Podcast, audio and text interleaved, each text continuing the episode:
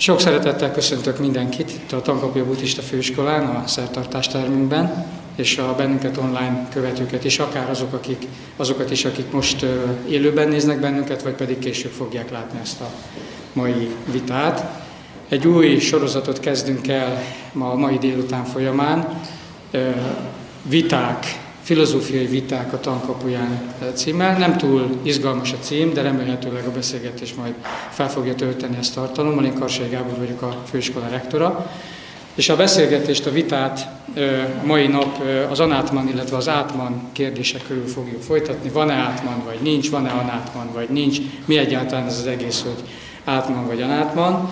És szeretném, ha valóban éles, harc, harcos vita keletkezne itt a két fél között.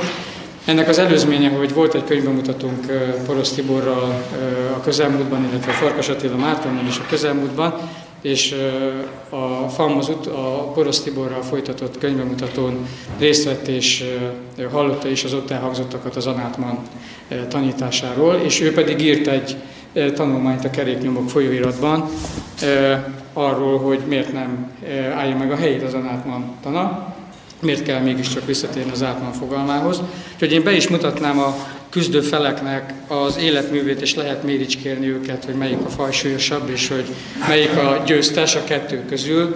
Itt ö, ö, megfordítva, mert a jobb oldalamon Farkas Attila Márton ül az ő legutóbb megjelent könyvei, munkái láthatók a keréknyomok folyiratban egy tanulmánya, ami ez a témához kapcsolódik. Kimaradt a Patanjali, és még előtt ez a tíz könyv, amit... Mindent nem tudok idehozni Attila, mert akkor az igazságtalan lenne, mert akkor már is győztél volna. Másik oldalon pedig Kozos Tibornak a legutóbb megjelent munkái, az ő össz, összéletműve sincs itt. Neki nincs, nincs, nincs, nincs. Úgyhogy csak így illusztrációként a vitához, meg háttérként, meg hogy legyen mibe belenézni, meg legyen mibe belekérdezni, úgyhogy még egyszer sok szeretettel köszöntök mindenkit. Jobb oldalon Farkas Attila Márton, főiskolai tanár, Tankapja Buddhista főiskola agyunk, docense, bal oldalon pedig Porosz Tibor, volt főiskolai tanár, Tankapja Buddhista főiskola volt rektora, és hát a kérdés az akkor az, volt hogy... nyugdíjas. Jelenleg, jelenleg nyugdíjas, de egyébként nagy barátunk, és folyamatosan újabb és újabb művekkel lep meg bennünket. Akkor az első kérdés az az lenne egy ilyen expozé formájában szeretném, hogyha mind a ketten vázolnátok az elképzeléseiteket, de hozzád fordulok először Attila.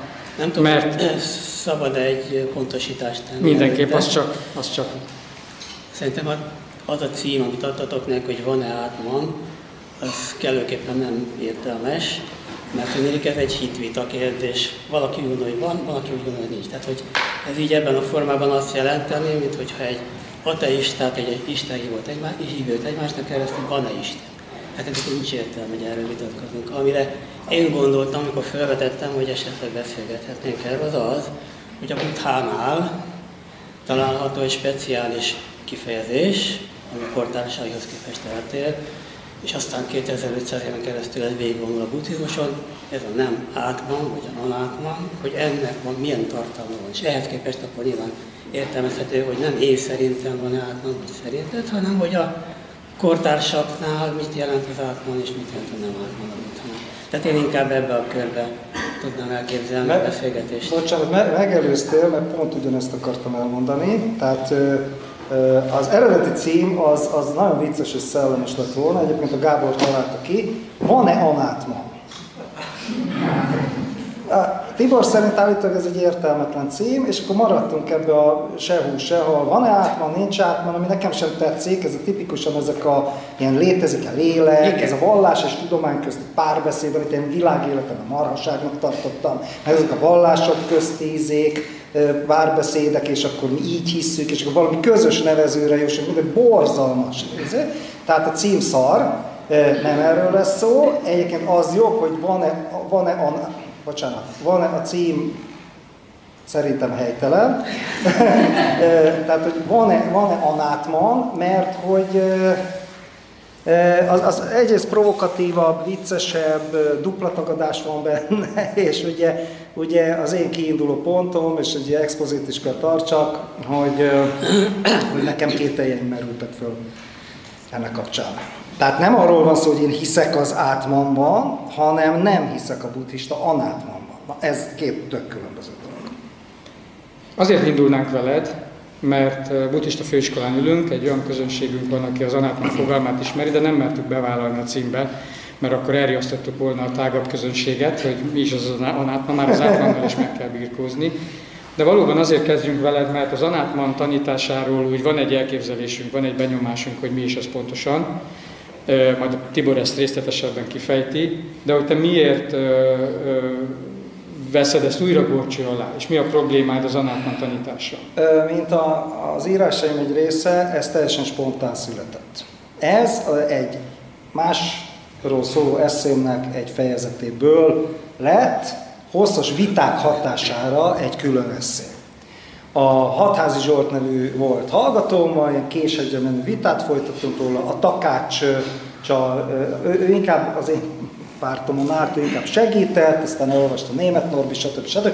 kollégákról van szó, és, és ebből alakult ki ez az egész, ez az egész eszé. Egyébként nekem nincs uh, szilárd meggyőződésem a kérdést tekintve.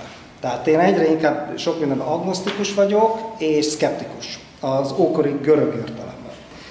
Itt uh, a kiinduló pont az az, hogy uh, hogy én 20 éven keresztül legalább tanítottam az anátmannak azt, a, azt az értelmezését, amit szerintem a, a, a, a kollega oszt, vagy mondjuk az ő könyvébe az, az visszaköszön, és, és, és, és nem tudtam válaszolni a hallgatóimnak bizonyos kérdésére, tehát tudtam válaszolni, mondtam ezt a standard dumát az öt skandáról, meg hogy folyamatok vagyunk, meg mit tudom én, elmefilozófia, folyamatfilozófia. Engem nagyon inspiráltak azok a dolgok, amikor a buddhizmus bizonyos nyugati, modern és posztmodern nyugati bölcseleti határterületekkel érintkezett, és akkor például a kognitív nyelvészettel, az embodied mind koncepcióval, Varjala, stb. stb. ezek rám nagy hatást tettek.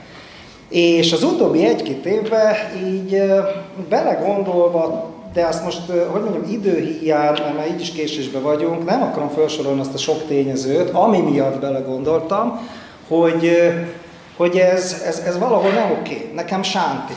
És arra jutottam, hogy szerintem az anátman tan, ami egyébként most, én magamat most is anátmavádinnak tartom, az a poén, szerintem az egy módszer, ez a módszer, és ezzel érintkezek más, ezt nem én találtam ki, sokan leírták, ez nagyon rokon különböző misztikáknak a módszerével és szemléletmódjával, csak itt egy radikálisabbról van szó, tehát ott lehet talán különbséget találni, nem ontológia, nem filozófia. Ha viszont ontológia és filozófia, szerintem az egy önellentmondásoktól hemzsegő, rossz, hibás filozófia. Fejtsük már ki ezt az ontológiát, tehát, hogy mi, mi, mi lenne na, az ontológia. Tehát, tehát, hogyha azt mondom, hogy, hogy a, a buddhizmusnak az a lényege, ugye ez ugye közhely, hogy az egyetlen olyan nagy vallás, amiben nem, nincs lélek. Nincs lélek, nincs Isten, nincs teremtés, stb. stb. Tehát ezért nem sorolható a szubstantív vallásfelfogás által vallásoknak tartott vallások közé, mert minőségileg más. Jó, egyébként a taoizmus se, de most ez tök mindegy. És, és itt ugye ennek a kulcsa, ez a bizonyos anátman, tehát nincs átman, nincs lélek. És, és, és, és, és kapásból fölmerül egy csomó minden, hogy ezt hogy értik. És ezt általában úgy szokták érteni, ha mondjuk valaki elolvassa Ráhula Valpolának könyvét, a, amit a Buddha tanított, magyar nyelven Buddha tanítása, akkor ő mondja, hogy nincs, nincs, nincs a természetben. Tehát nincs a természetben szubstancia. De hol mondott a Buddha ilyet, hogy a természetben nincs szubstancia? Eleve mit ért szubstancia alatt? Volt ez a kifejezés, mit át van tényleg szubstanciaként kell e, e, fordítanunk, vagy értelmeznünk, vagy interpretálnunk akkor, akkor a Buddha korában az átman több mindent jelentett, például testet is, fizikai testet, szívbe helyezték, a melkasi részt, tehát hogy milyen értelem, tehát mit jelent az, hogy tehát már maga gyökere állati érdekes, hogy mi az, hogy anátman? Mi az, hogy anátman? És hogyha a, stand, a pálikánonnak, tehát a fennmaradt legrégi korpusznak a szövegét olvassa az ember, akkor ugye a standard szövegek azt mondják, hogy ez nem átman, ez sem átman, énnek fordítják az átmant, nem én, a tested nem én. Mi az, hogy a tested nem én? Nekem például ez is, ezen elgondol. A test nem én. Az nem egy én szubstancia, vagy az én mondjuk egy reláció, egy viszonyulás. A testem nem én, de ebben mondjuk benne lehet az, hogy más meg lehet én. És voltak is ilyen elképzelések. Az érzékelésén, a Buddha arra is azt mondta, hogy nem. Ugye van ez a bizonyos öt skanda, öt halmaz, Ezeknél jelenik meg, hogy ez nem az énet. Nem, nem, én, nem én vagyok, nem átman, nem az átmanom, és így tovább, és így Nem az enyém. Nem az enyém, és nem az én átmanom. Nem én vagyok, nem az enyém, nem az én átmanom, ez a, ez a klasszikus formula. Van, van egy-két olyan szöveg, ami nagyon érde, egy, miért ne? Azért nem, mert állandótlan, ami állandótlan szenvedésteli, ami szenvedésteli nem lehet átman. Ez a, mert az átman az állandó, fix, változatlan és állandó boldogság, vagy szukha. A másik érvelési típus erre pedig az, hogy nem tudom őket befolyásolni. Ez már érdekesebb, és ez már kevesebb szövegben van a pálikánomban, hogy nem tudom őket befolyásolni. Tudod, hopp, nem tudom azt mondani, a testem legyen ilyen és ilyen és ilyen. Tehát átman? Nem átman. Nem tudom a tudatomat se befolyásolni, legyen ilyen és ilyen és ilyen. Ami egyébként barom érdekes, hogy egy olyan kultúrába mondják ezt, ahol hittek abba, hogy a teste átalakul, meg metamorfózisokon megy keresztül, ilyen mágikus gyakorlatokon, meg repül, meg mit tudom, meg a tudatát, hogy ne tudta volna befolyásolni, és akkor ezt írja, hogy ezt mondja a Buddha, hogy, hogy ugye, hogy nem tudod megváltoztatni, hát akkor az az átmanod? Hát nem az átmanod. Tehát magyarán homályos volt az egész. Homályos, tehát az ember egy kicsit beleás, homályos. Más a lélekszerű elképzelés, és ez már egy másik vonat. Tehát van a buddhizmusban lélekszerű elképzelés, ami esetleg lélekszerű, de nem átman. Hát persze, hogy van. Itt a vinyána, vagy vizsjána, vagy a csitta, ami fordíthatja tudat, tudatnak, tudatosságnak, a csittát általában elmének szokták fordítani, meg a szívbe helyezik, és az bizony van olyan szöveg, hogy belép az anyaölbe. Erre ö, ö, Tibor barátunk a könyvébe azt írja, Mahánidám a Szutta, azt hiszem Díkalikája 14-es, 14-es, azt hiszem, belép a vinyána az anyaölbe. Ugye a Tibor erre azt írja, és ez már epistemológiai probléma a mi szempontunkból, hogy természetesen ez egy metafora. És hát persze, hát ha ma azt mondjuk egy halottról, hogy eltávozott közülünk, akkor azt nem úgy értjük, hogy a ravatarról leszáll és elment, hanem ugye ez egy, ez egy metafora. Csak hogy emögött a metafora mögött pár száz évvel ezelőtt még valós elképzelés volt, hogy a halott tényleg elment. Vagy a lelke elment valahova.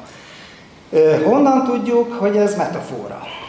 Mi az, hogy természetesen ez metafora? Tehát, hogyha mondjuk azt írta volna, hogy Szeri, én osztom a Mahán Idána Szuttának a Téravádin szubkommentárját, a Bikhu Bódi féle kiadásban, ott tényleg az van, hogy hogy ezt nem kell szó szerint érteni, a téravádinok ezeket kiküszöbölték, na de egy, egy korai animista izé, közegbe biztos Majd vagyok ebben, hogy, hogy mit mint, jó, tehát, hogy, jó, csak ahogy én értem, metafora.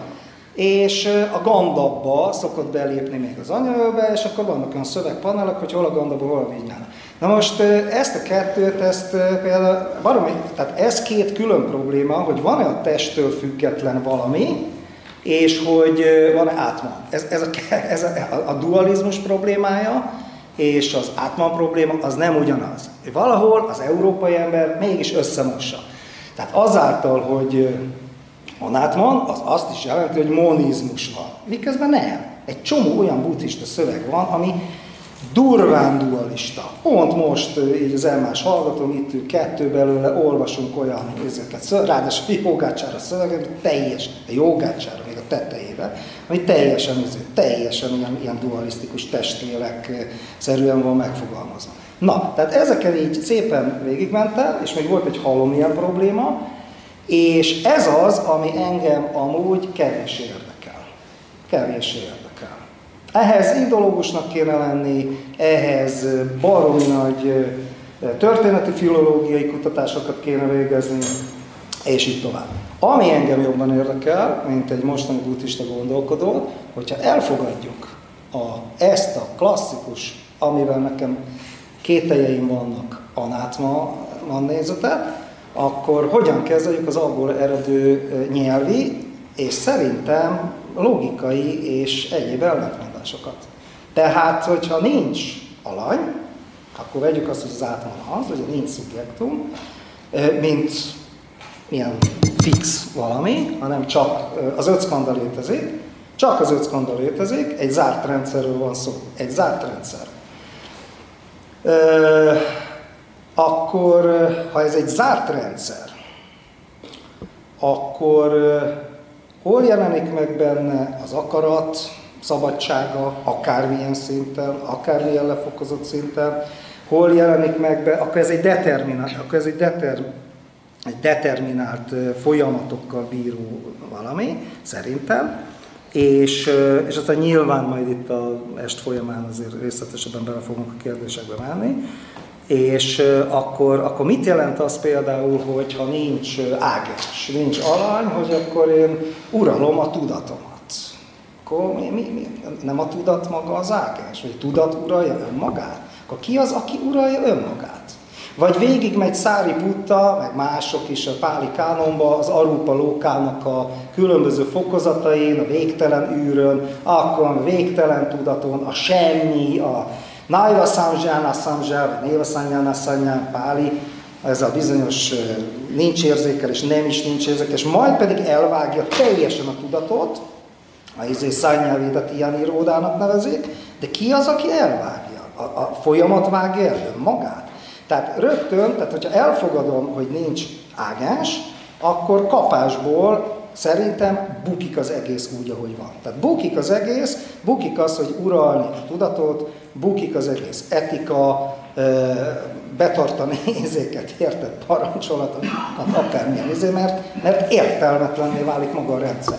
És hogy ez szerintem, ne, ne, nem én vagyok az egyetlen az elmúlt két és fél ezer év alatt, aki számára ez, ez, ez így jön le. Szerintem a, a Nagarjunai válasz, ami teljesen dekonstruálja a, ezeket a fogalmakat a belső szemantikai, logikai ellentmondáson keresztül, valamint a Prajnaparamita irodalom, ami, ami ki is mondja ezt, meg később ilyen Vajrayana szövegek, főleg a Dzogchen, hogy persze, nincs is bódiszatva, ez sincs, tényleg nincs. Érted?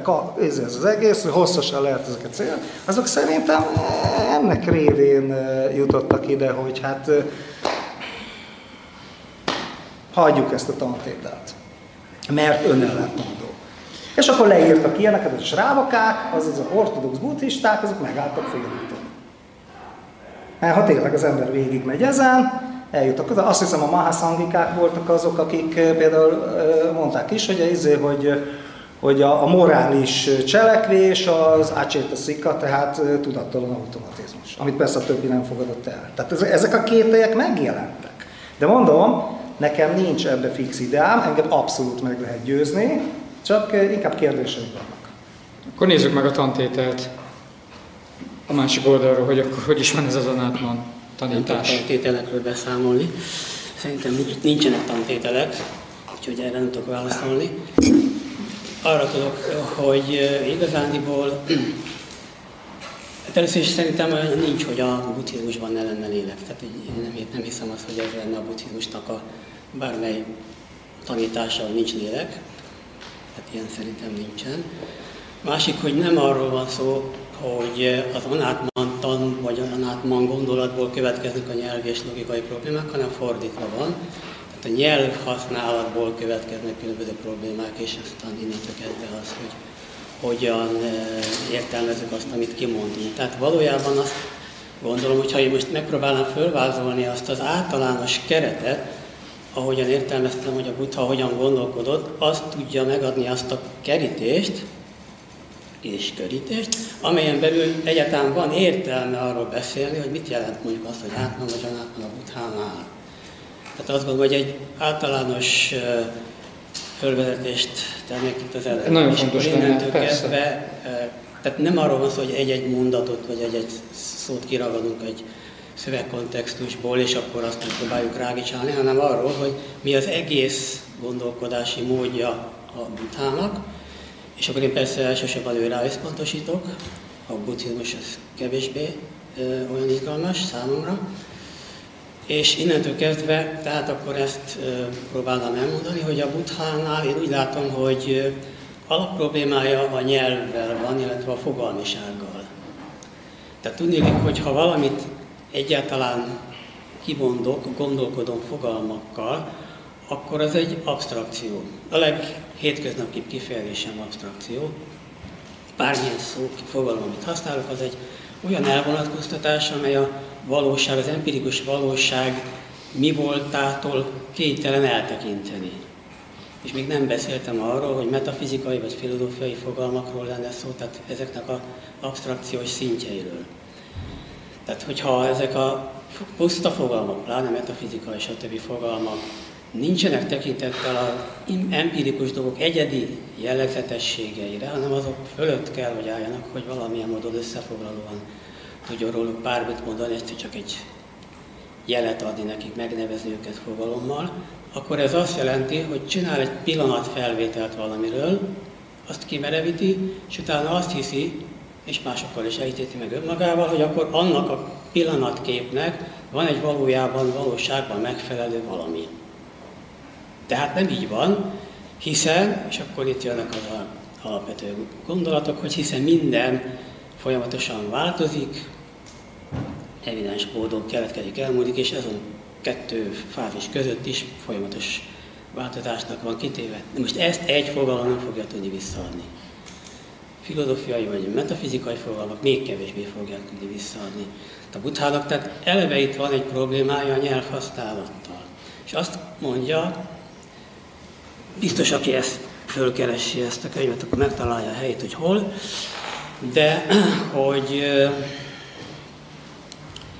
tulajdonképpen mi a nyelvhasználatunkat, tehát az észlelésünket és a nyelvhasználatunkat ha tekintjük olyannak, mint hogyha a valóságot leírna, de valójában oda kéne eljutni, hogy a valóságot hogyan tudjuk kifejezni nyelvvel. Tehát, hogy egyáltalán, ha ez lehetséges.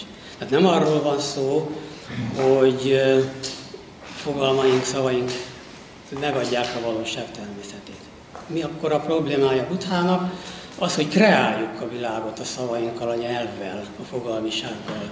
Tehát a nyelv valóságot teremt. Ettől a pillanatok kezdve el is hisszük azt a valóságot. Azt mondom, hogy én nézem a poharat, akkor van én, van tárgy, alany, két, bár is van egy alanytárgy viszony, ez egy nyelvtani viszony, és innentől kezdve elhiszük, hogy, vagy hát ki mikor, hogy, de hogy akkor ez egy valóságos ontológiai megfelelés, hogy van egy alany, van egy tárgy, ez a kettőség létezik. Tehát itt van az alapproblémája a buthának. Ez nagyon sokféle módon egyértelműen kiderül akkor, például amikor felsorolja az öt halmaz tényezői közül ugye azt, amelyik a, ezt a konstruktív, kreatív működésünket létrehozza, vagyis hát ezt működteti, ez pedig ugye az a Rupa Vedana szanya, a forma, az érzés, észlelés, az észlelés az olyan folyamat, hogyha most egy kicsit talán belemetünk ennyire, nem túl részletes, ha azt mondom, hogy a rupa vagy forma az öt halmaz közül az első, az azt jelenti gyakorlatilag, hogy valami, amit érzékelünk, érzékelhető, bármi is. Következő, ez kíván kellemes, kellemetlen semleges érzést, nem több, semmi más. Az észlelés az, amikor már mindenre rápakolunk fogalmi és képzeti, tehát nem feltétlenül nyelvi fogalmi adalékokat és asszociációkat, stb.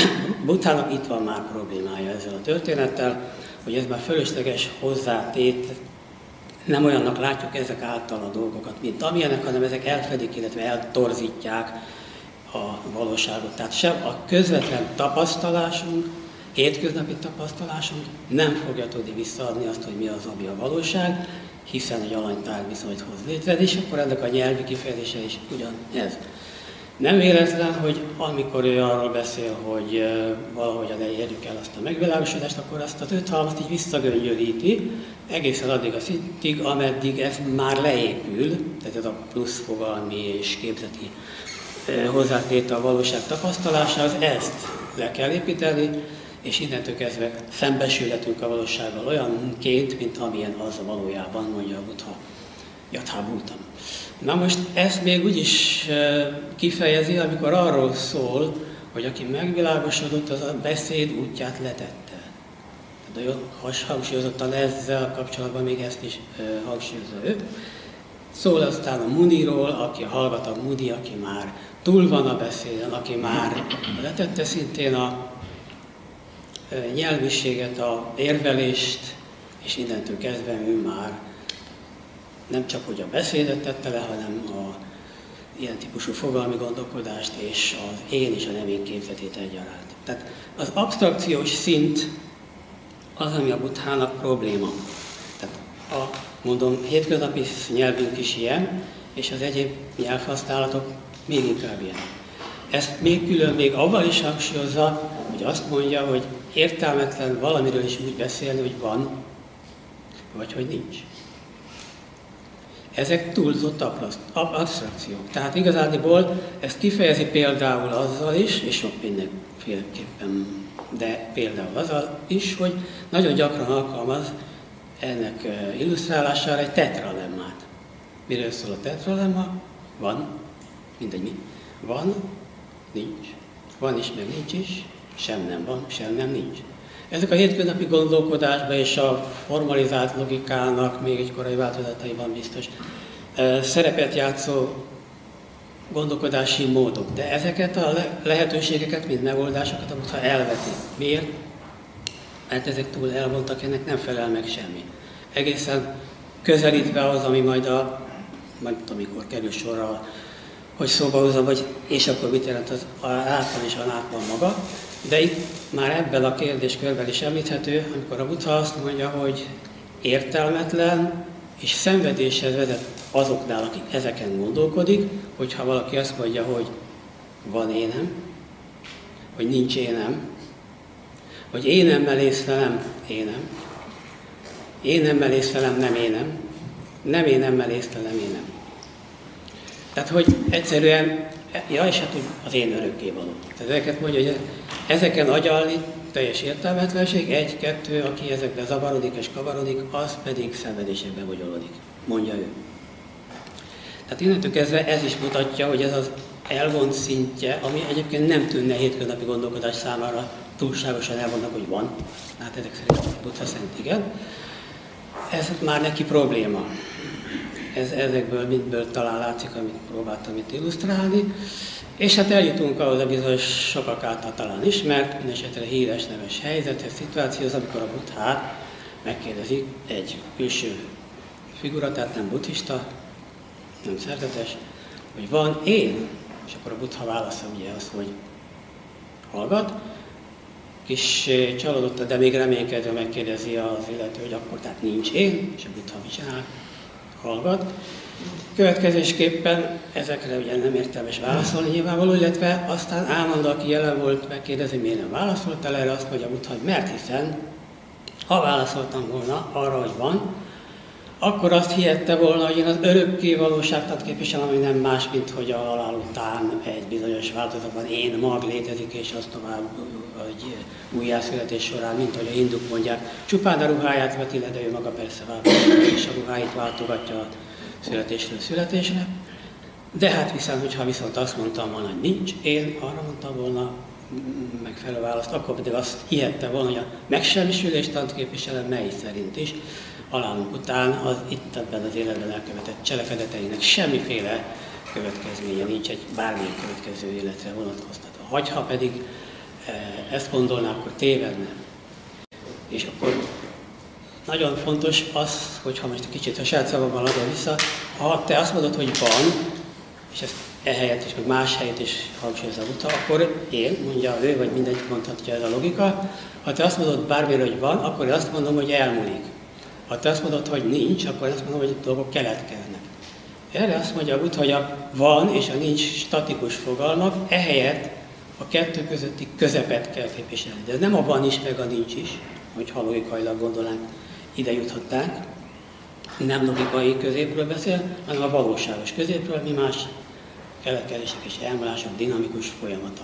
Ez a közép, mondja a Buddha, ami nem más egyébként pedig, mint a függő keletkezés vagy függő viszonylatok, ami nem azonos avval, amit szoktak mondani 12 láncszemből álló sorozat, persze ez is itt van, de hát nem csak erre a kontextusra érvényes ez a függő viszonylat gondolat, És akkor ide jutunk még, hát mindjárt, hogyha le kell revinni, jó, Fejtsük meg az anátman fogalmat, igen. Jó, tehát hogy akkor mm, belemeltek ebbe. A következő lépésnek az adódik akkor, hogy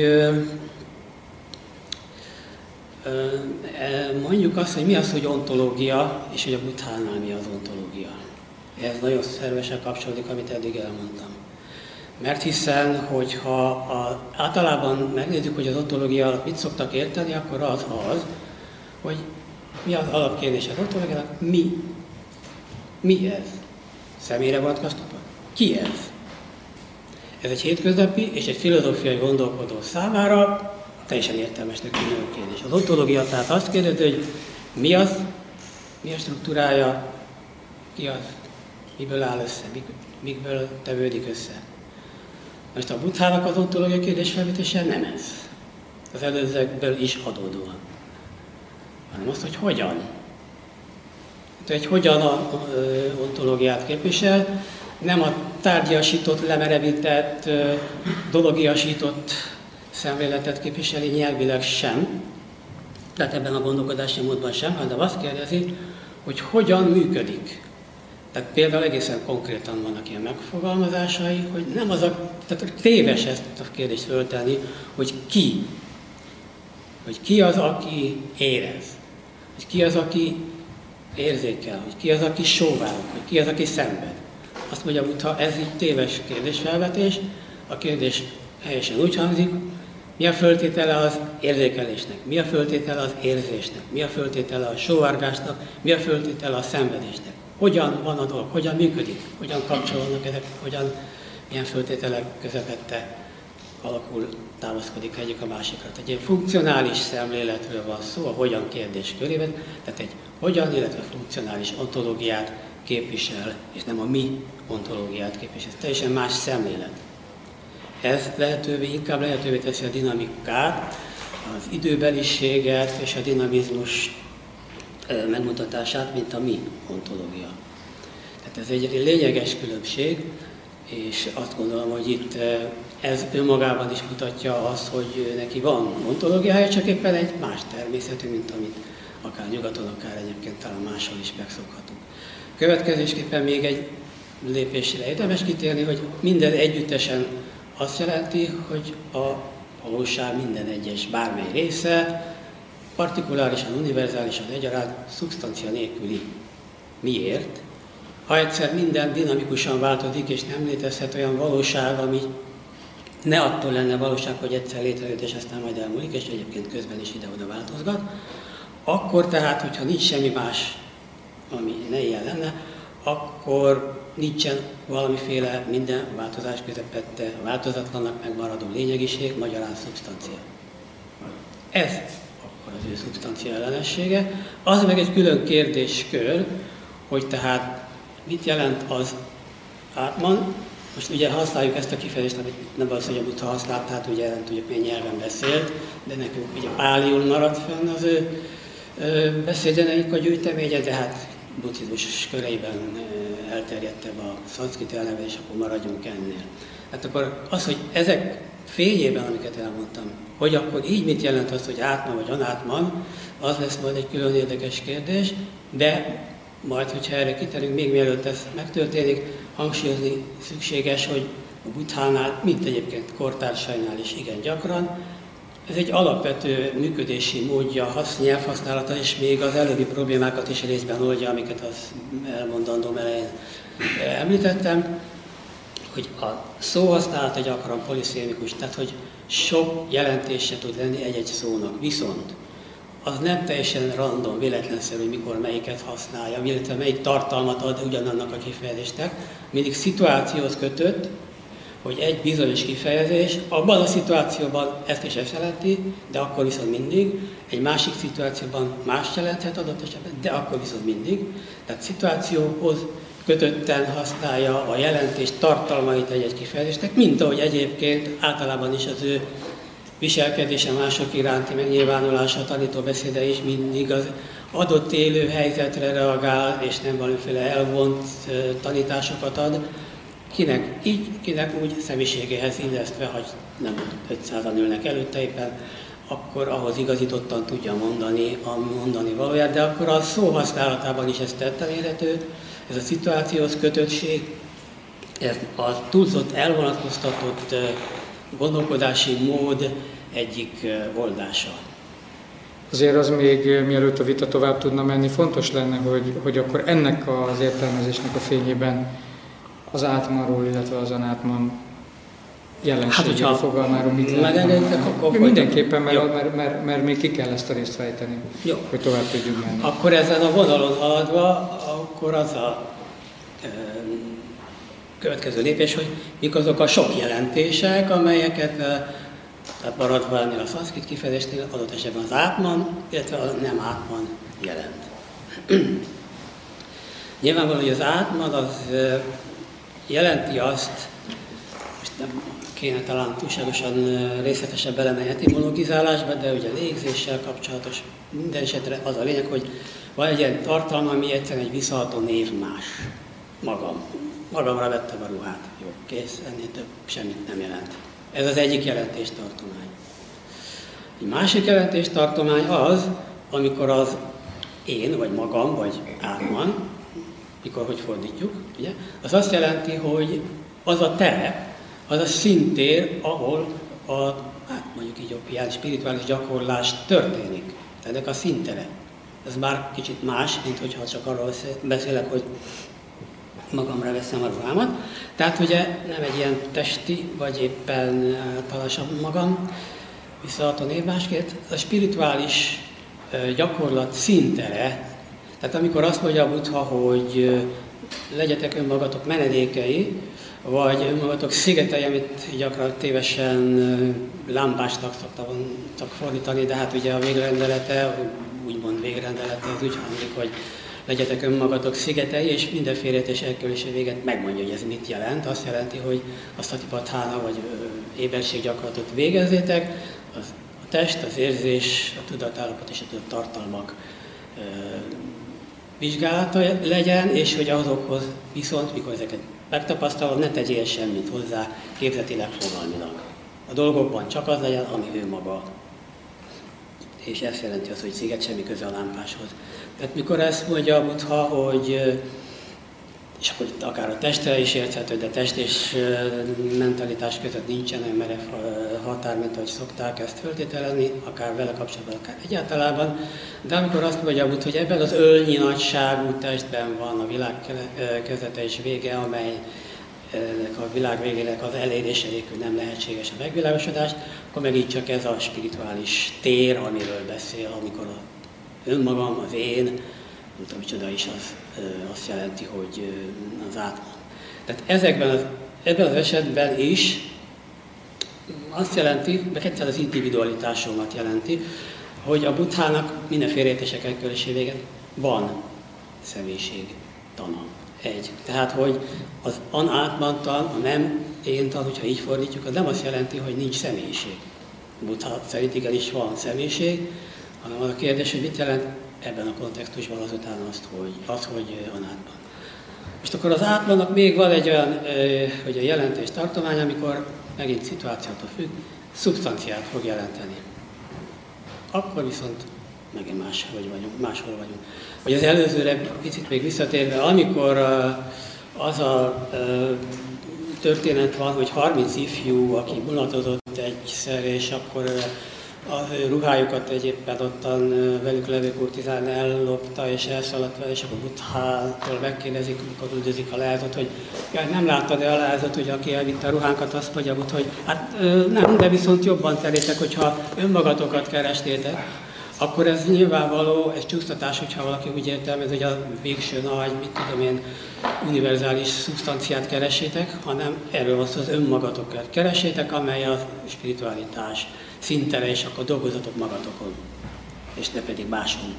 Na, szóval, hogy így értelmezhető, és akkor a harmadik azt jelenti, hogy szubstancia, annak egyértelmű bírálatát adja majd, amikor a, a, a átmanról esik szó. És van még egy, talán egy olyan tartomány, amikor ezt az átman kifejezést behozhatjuk a képbe, és előjön a buddha használatánál, és amikor a mahattá, mahát mond kifejezést használ, mikor azt mondja, hogy aki nagyszerű ember, mert esetleg még akár el is érte a megvilágosod, de legalább erkölcsileg valami nagyszerű dolgokat tud képviselni, akkor egy nagy lélek. De hát ez nem azt jelenti, hogy valamiféle univerzális szubstancia lenne, vagy mit tudom, micsoda lenne, hanem azt jelenti, mint amikor Mahatma Gandhiról beszélünk, hát ez egy nagy lélek, mert hát ilyen nagyszerű dolgokat lehet ott érni. Tehát nagyjából ezek a körök, amikre itt mm, körbe rajzolnám azt, hogy mik azok a jelentéstartományai, és milyen szituációkban, amikor az átmanról, vagy az önmagamról, vagy az énről, mikor, hogy fordítjuk, mindegy, beszél a buta. Amikor a nem átmanról beszél, vagy anátmanról beszél, akkor pedig megint hát különböző értelmezések vannak. Az első kör az, hogy szeretne minket kirángatni az identitás képzeteinkből. Tudik, hogy ha ugyanott vagy, mint amivel kezdtem az elején, ha a fogalmaink, stb. merev, statikus képzeteket sugalnak, mi magunk is akkor azokkal könnyen azonosítjuk magunkat, identifikációink létrejönnek bármivel, akár az öthalmazról beszélünk, akár a társadalmi helyzetünkről, akár teljesen mindegy bármiről, valamivel kapcsolatban identitációs képzeteink jönnek létre, hihetetlen veszélyes a buddha, mert ezeket az identitáció, nem mindegy, szóval azt, ezeket a képzeteinket ez a buddha megkérdőjelezi. Tehát mindig ez a probléma a buddhával, hogy a saját identitásunkra vonatkozó elképzelések, elképzeléseiket kihúzza alatt, megkérdőjelezi. Azt mondja, hogy ez téves, hogyha valami saját identitásodnak gondolsz, éppen azért, mert hiszen minden dinamikusan változik. Na most, hogyha tehát arról beszélünk, hogy mi az anátban egyik jelentés, akkor ez pont éppen az, mondjuk tehát az első körben, hogy ezeket az identitásokat elveszi. Ez nem az enyém, ez nem én vagyok, ez nem az én énem. És mindenre ezt mondja. Nem azt jelenti, hogy ez nem az én énem, tehát viszont akkor esetleg az igen. Nem erről beszél, mert akkor ez azt jelenteni, ami nincs nála, az implikált negáció lenne. Az implikált negáció azt jelenti, hogy valamit tagadok, de egyébként valamit ezek közben föltételezek, hogy van. Azt mondom, hogy ez ö, fehér, nem fehér, ezért, mit tudom én, nem fehér bot, aki a vaknál van, vagy valakinél van, nem fehér bot, akkor az azt jelenti, hogy valamilyen színű, de bot. Tehát volt egy negáció, de az implikáció benne volt, hogy nem fehér, de valamilyen másmilyen színű bot. Ez az implikált negáció, benne van valamilyen igenlése valami másnak. Tehát az ő negációja nem ilyen implikált negáció, hanem azt mondja, hogy nincs. Tehát nem vonatkozik semmire, ami a negációja, valami, ami létező. Ugye a második kör, itt is a spiritualitás, a Nátmannál, a buddha szemléletében az érhető tetten, hogy ő nagyon hangsúlyozza azt, amit én már előbb is említettem, egy dekonstruktív megismerési módot. Ez azt jelenti, hogy bontsuk le ezeket a bizonyos fogalmi képzeti konstrukcióinkat, gyártmányainkat, gyakoroljuk a Satipatthana Vipasszanát, amikor ezek lebontása után valósággal közvetlenül szembesülünk, megszűnik a tárgy, képzett viszonyos, stb. stb. És e, tulajdonképpen egyfajta, most ennek a részleteiben nem megyek bele, de ha majd úgy adódik, akkor igen, tehát egyfajta excentrikus kép, személyiségkép alakul ki az emberről, nincsen centruma annak, aki tapasztal, amit tapasztal, tehát nincsen egy valamiféle hát ilyen élményező ennek során az ember. És azt is mondja, hogy ez a dekonstruktív folyamat úgy zajlik, hogy az ember, tehát a gyakorló, az nem épít, hanem rombol. Nem mást rombol másokat, önmagát, tehát önmagából lerombolja azokat a dolgokat, amelyek az ügysztanilag kedvezőtlenek, és ez teljesen más, mint a e, pszichopatológiailag értelmezhető derealizáció, depersonalizáció, mert akkor abban az esetben arról van szó, hogy az ember bizonyos saját tulajdonságait eltávolítja magától, és nem képes integrálni önmagában, nem képes egy új szem, integrált személyiséget létrehozni. Ebben az esetben a butánál viszont pont arról van szó, hogy ezek a rombolások, amiket leválaszt magáról a dolgokat, azok az ügyszanilag nem kedvezőek, és létrehoz egy integrált új személyiségtípust, megint csak nem arról hogy ne lenne személyiség a butánál. Tehát még egy megvilágosodottnál is beszél a butha személyiségről. Van személyisége a butának. Vagyis neki is, de hát egy megvilágosodottnak. Tehát csak éppen egy más új típusú integrált személyiségről beszél, és ez az új személyiség, a születése, amiről is szó van, ennek a dekonstruktív megismerésnek és gyakorlási módnak. És így akkor ez a végeredmény, mondja az, amikor már túl van mindezen a romboláson, és most már romboltként létezik, most már túl van az én és a nem én képzetén egyaránt. Tehát ez a nem én tannak, vagy a nem én gondolatnak a ilyen spirituális tartománya. Ugye a következő tartománya az, amikor kifejezetten tagadja azt, hogy szubstancialitás lenne, amikor tehát reagál a különböző, úgy Upanishadokban megjelenő, univerzálisnak tekinthető szubstanciális tényezőket, tehát hogy ő azt mondja, hogy ilyen nem létezik, hogy tehát ami nem, tehát olyan, olyan dolog nem létezik, ami nem szomorú, ami nem szenved, ami nem szomjazik, ami nem hal meg, mondja, hogy ilyen nincsen. És ilyen kifejezéseket használtak, hogy az Upanishadokban a végsőnek tekintett entitásra, a tetszik szubstanciára, erre azt mondja, hogy nem, ilyen nincs. Nem csak a partikuláris egyedi én szinten nincsen, hanem univerzális szinten sincs. Bocsánat, közben Igen? És akkor várj még talán annyit. Jó, még, még van, az utolsó. Egy igen. óránk még van, addig ki lehet fejteni, és akkor nem, nem, egy, egy, egy, mond, egy, mond, nem, nem, kb. 220 percben akartam egy, az expozit megengedni, ez meg is történt, és akkor utána a vita. Egy mondatot tennék még hozzá, a következő kör pedig azt jelenteni az anátman gondolatban, hogy mindenféle egoisztikus szemléletet eldob, félredob valaki, tudnik azt mondja, hogy akár gondolkodunk, akár észlelünk, akár beszélünk, az mindig valami énhez való viszonyítás alapján történik, úgy, mint az a valami, ami én vagyok, vagy az, amiből én vagyok, vagy az, ami bennem volt, vagy ami ez enyém. Mindent, amit beszélünk, gondolunk, észlelünk ezt így ebben az én kontextusban, én origóval szemlélünk, ezt hogy ez téves. Tehát az anákontannak ez a újabb, vagy újabb köre, amit itt említeni tudok, és akkor gyakorlatilag ebben lezárnám, csak még annyit tennék az egy fél mondat erejéig, hogy a nem átman, az nem valami. Tehát nem, ha nem arról beszélünk, hogy a, hogy a nem lét, létezik. No hát így teljes a kör. Tehát ez a kontextus, és innentől kezdve tudom értelmezni a továbbiakat. Uh-huh. No, hát akkor nézzük meg, hogy ezzel van-e bármi baj ennek, az anátmannak ezzel a komplex Figyelj, elvileg a kiinduló pont, ez a bizonyos inkriminált eszé lenne. Igen. Ennek az a címe, hogy a buddhizmus neuralgikus pontja.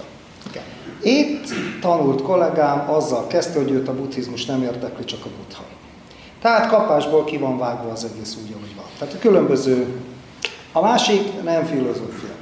Mit állítottam? Módszer és nem filozófia és nem ontológia. Na itt már majd lesznek eset, esetleg talán nézetkülönbségek, amiket javarészt Poti kollégám elmondott, azzal, azzal hogy vitatkoznék, amikor nem ezeket száfoltam az eszémben.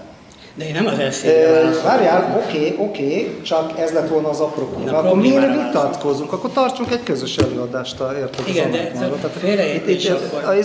Tehát pont én is azt mondtam, hogy nyelvi, a nyelvi kifejezésben vannak bizonyos uh, szemantikai és logikai ellenmondások. Akkor nézzük meg azt az értelmezést, amit kifogásolsz. De bocsánat, annyit hagyj egyezek meg, hogy én meg... nem a te uh, írásodra reagálni jöttem ide. Aha hanem a problémára jöttem mint hogy a problémáról beszélünk. Ez igaz, ezt, ezt, ezt járjunk körül. Jó. Az, az egyik állítás az Attila írása, a másik meg amit... Tudnék, az a helyzet, hogy az utóbbi években eléggé divatossá vált a 2500 évvel ezelőtti és azóta folyamatosan levő kifejezésnek és gondolatnak a mm, kétségbevonása, bírálata, sőt, hát még annak a kétségbevonása is egyáltalán ezt gondolta maga a Buddha is. Tehát ez nem az egyedüli te problémát, hogy ilyen módon közelíted meg, én ezt látom sokféle módokon, és ezért gondoltam, hogy Viszont mindenkivel nem tudnék beszélgetni erről, de te meg itt vagy. No, akkor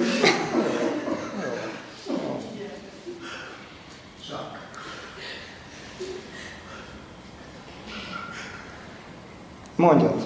Van egy vendégünk, Takás Laci. Egy kérdés, Poti, hogy amikor végigmennek, ugye idézted a Buddha tanítását, és ezek tényleg valószínűleg hiteles, vagy hitelesebb részek, amikor végigmennek a léthalmazokon, sose elmondják, hogy ez a test, uram, akkor szenvedéssel jön. Lehet ez azért? Lehet ez ennyi? Stb. És akkor végigmennek az össze, a tudatokat.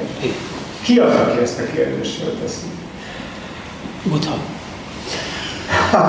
De Laci, azért... Ki az, aki azt a kérdést fölteszi, hogy lehet-e a tudat az én? És azt mondja, hogy nem lehet.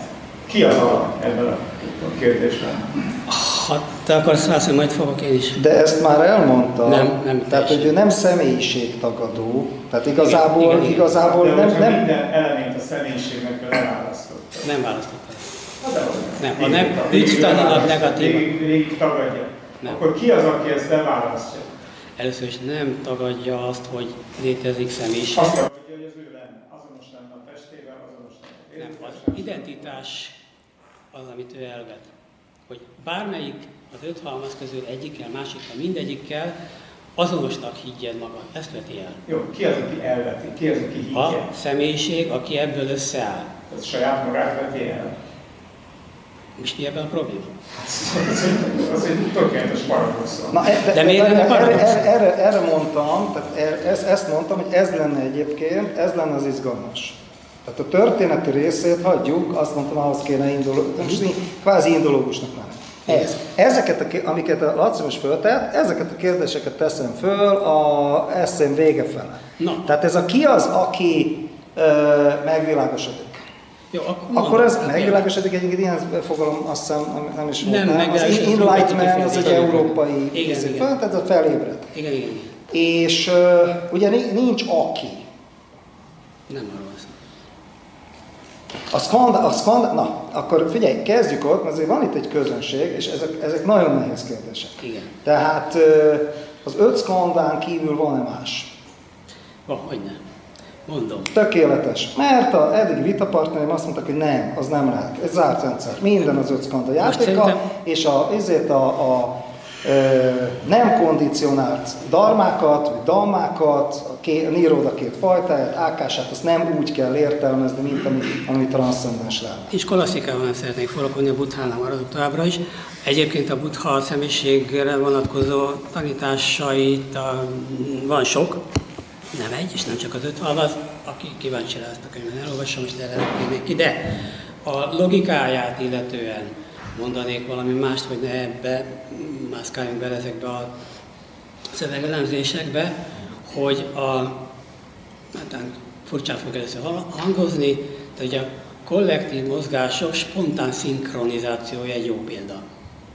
Ami mit jelent?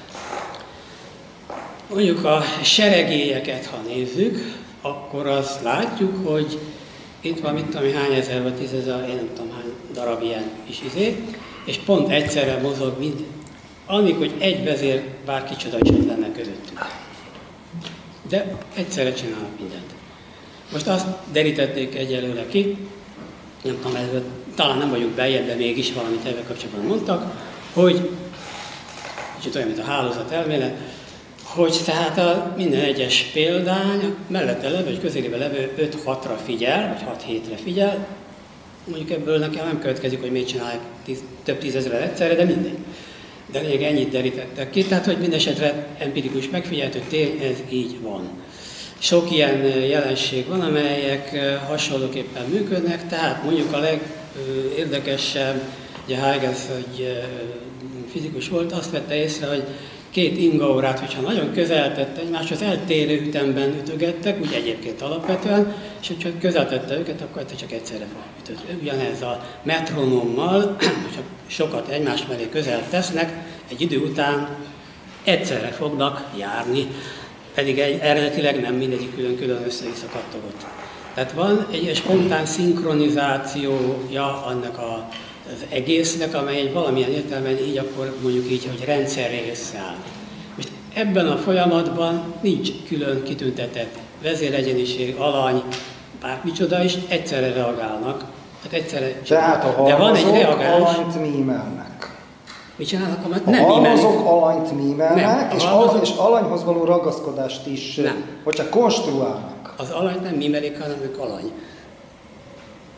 Mert hiszen tudnélik a funkcionális egység, tehát ugye az egy lényeges különbség, hogy úgy tekintjük-e akár az öthalmazt, akár bármi mást, mint amikor ott kósza bármik, és csak úgy éppen pont éppen ötöt, de lehetett volna nyolcat és még 12-t, meg bármit is említeni. Arról van szó, hogy a, ez a szemlélet, ahogyan ezt megértettem én, az azt jelenti, hogy a különböző funkción betöltő tényezők egy funkcionális egységbe állnak össze. Ez a funkcionális egység az, amit személyiségnek nevezünk. És ez a funkcionális egység azután tud reagálni a külvilágra, ugyanúgy, mint ahogyan mondjuk egy termosztát is reagál, tehát van egy önreflexió a termosztátnak nincs benne alany, de hogyha ő azt érzi, hogy túl alacsony, akkor fölemeli, ha túl magas, akkor leviszi a hőt. Ez egy önreflexív rendszer, minden alany is különben, mert kuksolok is alanyiság nélkül.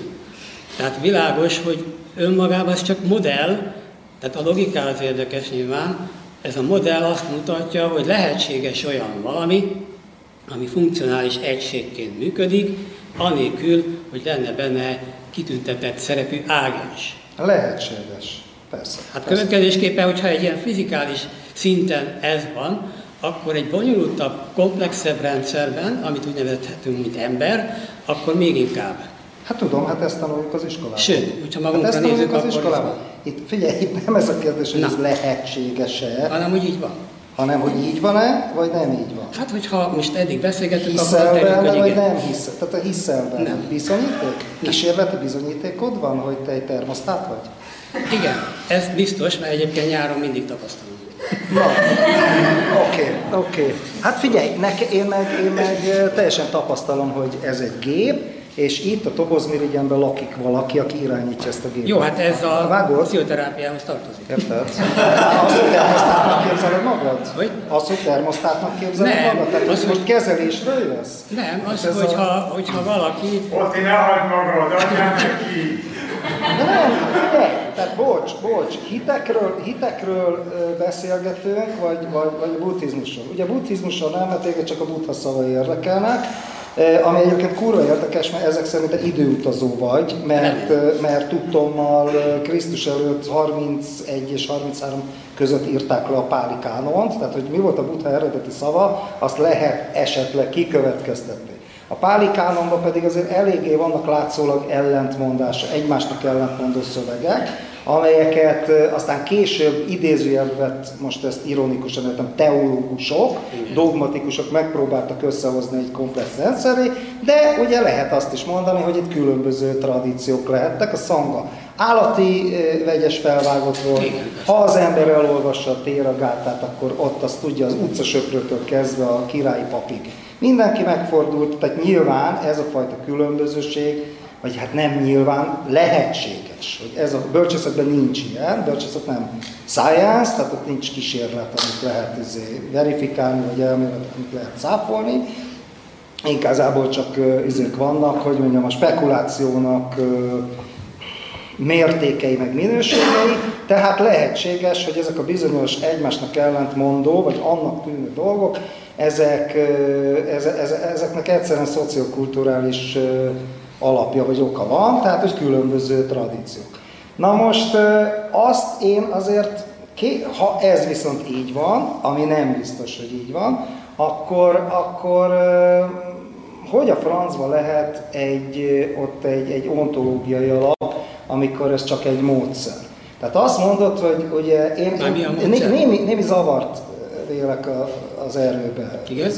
Tehát ugye azt mondod, hogy az egész nyelvi probléma, és Buddha leépít, megpróbálta a nyelvet, és akkor ő kitalált erre egy olyan nyelvet, és akkor ugye ezt mondod, hogy a nyelvi ellentmondások az egész. De mégiscsak azért ebbe ö, egész köznapi módon megfogalmazott ö, instrukciók vannak, meg köznapi módon megfog, és nem így, ahogy te elmondod, hanem például, ugye ez egy nagyon jelentős szöveg, mert ez a szövegpanel visszajön nagyon sok szuttába, hogy milyen előző életei voltak. Sőt, ez annyira jelentős, hogy Buddha megvilágosodásának a, ez az egyik fő ö, momentuma, tehát az egyik fő elemes, fő komponense, hogy előző életemben, mit tudom én, ez és ez voltam, ilyen és ilyen klánban, családban, ezért születtem, itt is, és korábban ez és ez voltam, ilyen és ilyen, ez, és ilyen, ilyen, kicsoda. Ki? Ki? Érted? Másik. Figyelj, bocs, egy. A, ez, ez, ez az egyébként egy probléma. Tehát hol, én itt például nem látom ezt, a, ezt az ilyen dekonstruktivista, furcsa buddhista nyelvezetet, amit mondasz. A másik pedig, hogy hanem, hanem nagyon is egy reinkarnációs, e, tök egyszerű lélekvándorlás a sztorit Aminek meg ellent mond az, hogy aki azt mondja, hogy én ekkor és ekkor voltam, annak meg tök el, érted? Tehát van egy ilyen szöveg a kánonban, van egy ilyen szöveg a kánonban. A másik pedig, hogy, hogy a buddha azt mondja, hogy nincs szubstancia. Hol? Hol? Idézzük? Jó, azért van. Mondjunk egy ilyen szöveget. Hol? Eleve például... Ugye a szubstancia szót nem használja, mert... Dravja? Vagy mit, mit nevez? Nem, az előbb mondtam, az átmannak van egy ilyen kontextustól függően mikor mit jelent helyzete, amely helyzetben adott esetben szubstanciát jelent. A pálikánonban van ilyen? Természetesen. Azt a kurva. Hát mert azt tudom, hogy az apidarmában, az apidarmában van, meg, meg aztán a későbbi általad már érdektelen buddhista filozófia tele van ilyenekkel, nincsenek átmenok és nincsenek darmák, és akkor ott már tényleg valami szubstancia félességet jelent, de tudod, hogy mondjuk, mondjuk ja, várj, de bocs, nem ez volt a pillanat, majd mindjárt mondod, de, de, de, de ne, ne, ne csukd be. De viszont van egy, van egy, azt akarom, azt akarom meghallgatni, csak itt viszont, ha ez meg ráadásul igaz. Tehát, na, két probléma. Egy, van-e ilyen szöveg, tényleg szubstanciaként értelmezhető, és hogyha pedig van, akkor van számomra probléma. Tudnélik, hogyha azt mondja, hogy nincs szubstancia, az egy metafizikai kijelentés egy tagadó, negatív metafizikai kijelentés. Márpedig tudtommal pont a Pálikánon buthája, most az igaziról nem tudunk sokat, de a Pálikánon buthája az úgy a metafizikai kijelentésektől, mint hogyha óckodott volna. Sőt, nem csak a metafizikai, mint ahogy említettem, hanem túl absztrált szóhasználatoktól egyáltalán. Így van, így van. Akkor hogy mondhatott ilyet, hogy nincs szubstancia? Mert nem ezt mondta. Ezzel a, ja, nem ezzel a, nem ezt mondta, akkor már nem ezzel, a, nem ezzel a nyelvtani kifejezéssel mondta azt, hogy nincs szubstancia. Te értelmezed úgy. Nem. Hogyha azt mondjuk, hogy valakik állítják, hogy mondjuk a Upanishadokban, ugye? Hol mindjárt meg lesz, az előbb már megvolt, akkor is megint meg lesz.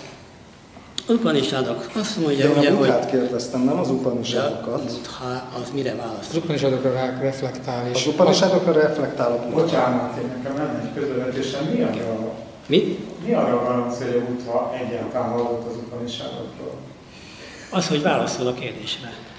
Arra a kérdésre, amit. A kérdésére válaszol. Tehát ugye, az, az sokszor előfordult, és erre vannak ilyen tetten érhető beszédek, amikor ő neki nem feltétlenül azt jelenti, hogy elolvasta az összes rendelkezésre álló adott, hanem hogy mindig megkérdezte az ő vele beszélgetőt, hogy te mit állítasz, és akkor azt mondja, ja, de én meg nem így gondolom.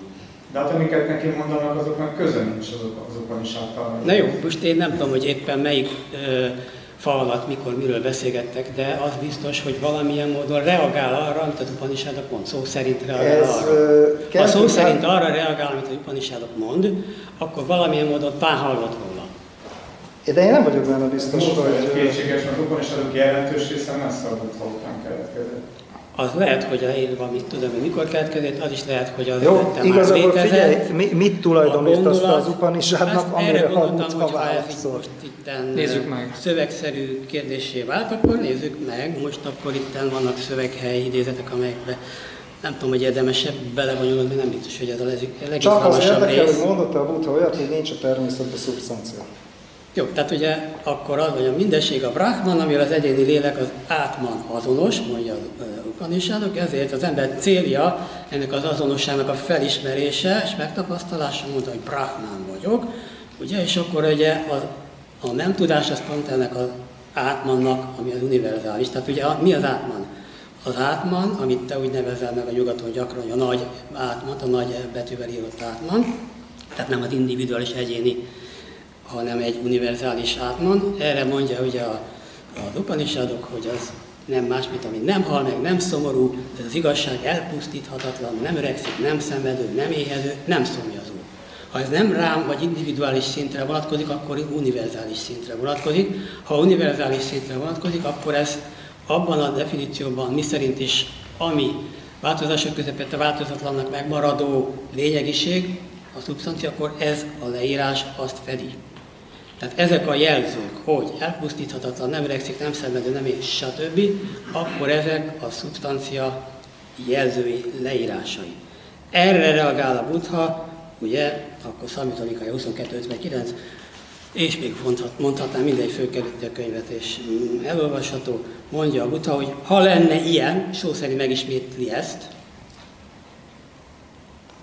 akkor lenne szubstancia, de nincs ilyen, mondja, hogy ilyet ne keressetek, mert ilyen nincs. Tehát, hogyha ezt az upanisádoknak ezt a definícióját, vagy leírását, vagy jelzőit, jelző sorát, amit az upanisádok használ, és amit beazonosíthatunk avval, hogy az tehát a szubstancia, erre direkt módon szó szerint ugyanezeket említi a Buddha, hogy ez nincs, ezt ne keresd, ezt ne találd, akkor ez úgy gondolom, hogy erre reagál, akár tud róla, akár nem. Na, Lehet, hogy nem tud róla, hogy Upanishad Jó, oké, okay, nekem ez másodlagos, hogy az Upanishad ismerte, vagy nem. Ha viszont azt mondja, hogy nincs, igen. Hát nem arról beszéltél egy fél órán keresztül, hogy kerüli a nincs és a van? Nem arról beszéltem, hogy ez azt mondja, hogy nincs. Arról van szó, hogy te nem találsz ilyet. Aha. És az nem ugyanaz, tehát a nincs, ja, a nem én van. nem találok, a nincs, az más, nem van. absztrakt értelemben nincs. Nem, nem. A nincs, nem, a nincs, a nem, a nem él, az nem van. Tehát ez, most akkor kénytelenek ebbe az irányba menni, itt a buthánál negatív ontológia van, ami teljesen ellentétje a negatív teológiának. A negatív teológia azt mondja, hogy van Isten, vagy valamiféle felső entitás, és ezt én nem tudom pozitív kifejezésekkel leírni, de nem vonom kétségbe annak a valós mi voltát. Buddha pedig egy létezés deficitről beszél.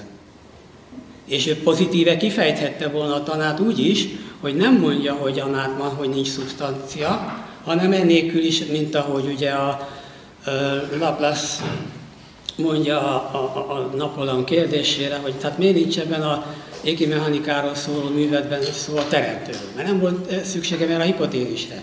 Tehát ezt pozitíven is ki lehet fejteni, anélkül, hogy emlegetni, hogy minden egyes pillanatban, hogy akkor ez az égitest így mozogat meg úgy, de nem azért, mert Isten mozgatja, ezt nem kell mindig hozzátenni.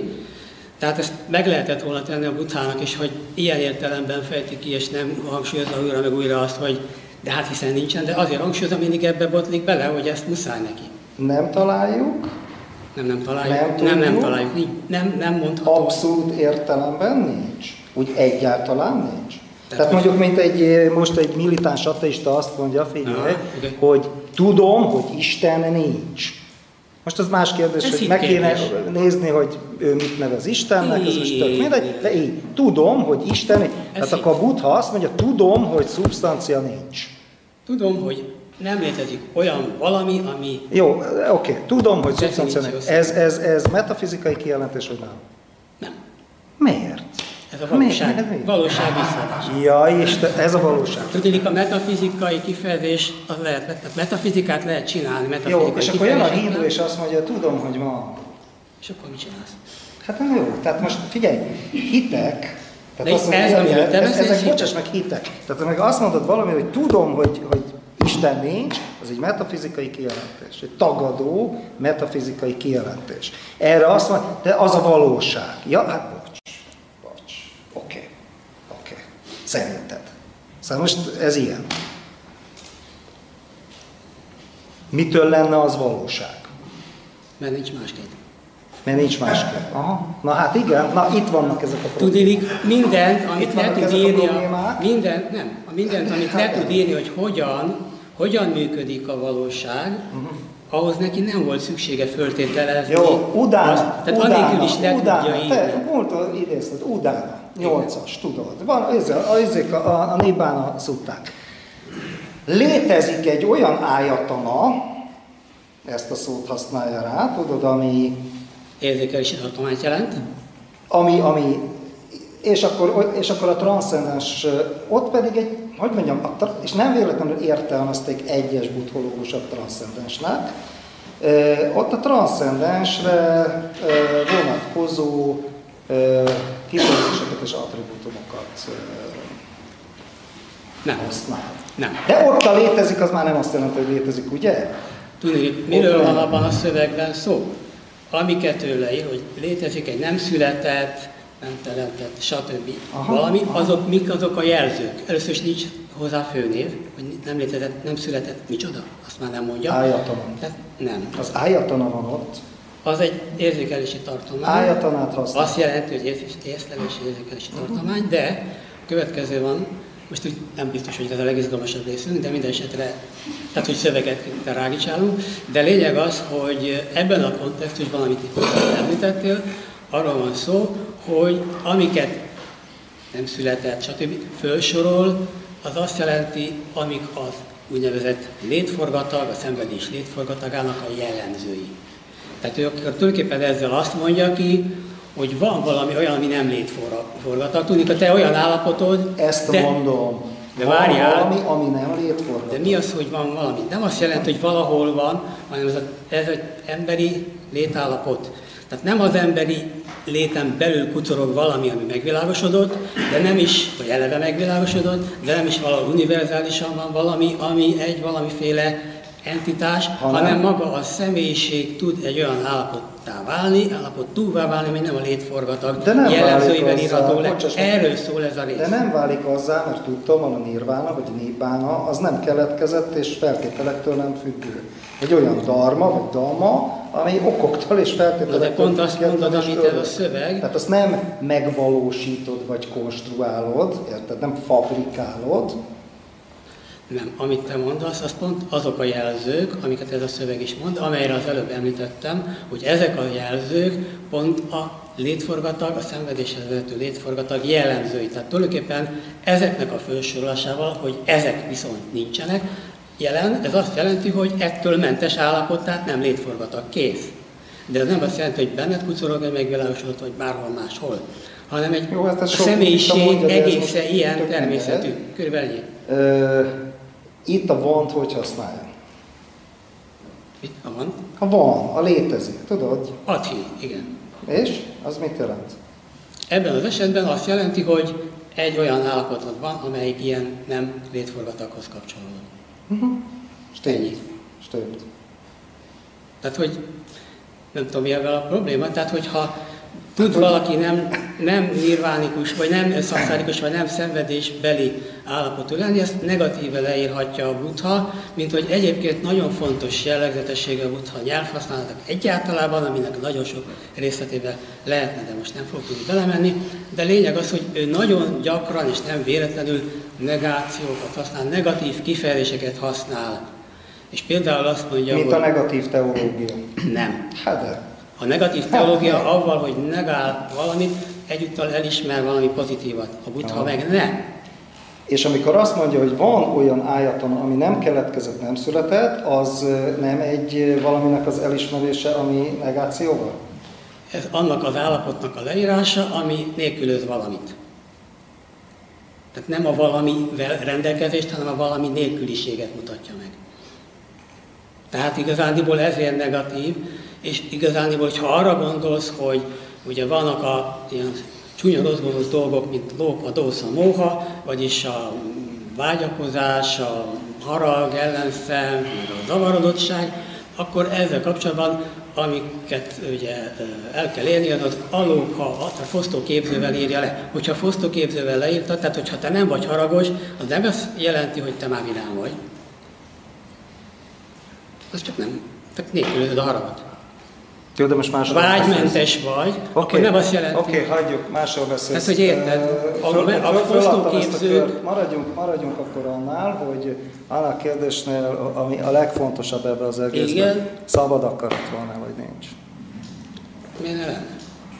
A buddhizmusban, ugye? Mondom, miért ne lenne, hogyha egyszerűen van egy személyiség, amely maga döntésképes. Hát Van döntésképes. döntésképes? Eddig erről beszéltem. És itt nincs is vita. Akkor megegyeztünk. Hát, A személyiség szintjén nem vitatkoztok, csak ontológia szintjén vitatkoztok. Tehát, hogyha van egy személyiség, amely személyiségnek adott esetben egyik tevékenységi módja, működési módja, hogy akarni tud, akkor van. A Takács Laci szeretne Csak kérdezni, és aztán én is kérdezni az egyet. előbbi általánosával kapcsolatban, ahol ugye nincsen szamszárikus itt, hogy akkor ott kinek nincsen semmi. A személyiség. Tehát a személyiségnek nincsen senkije, semmilyen.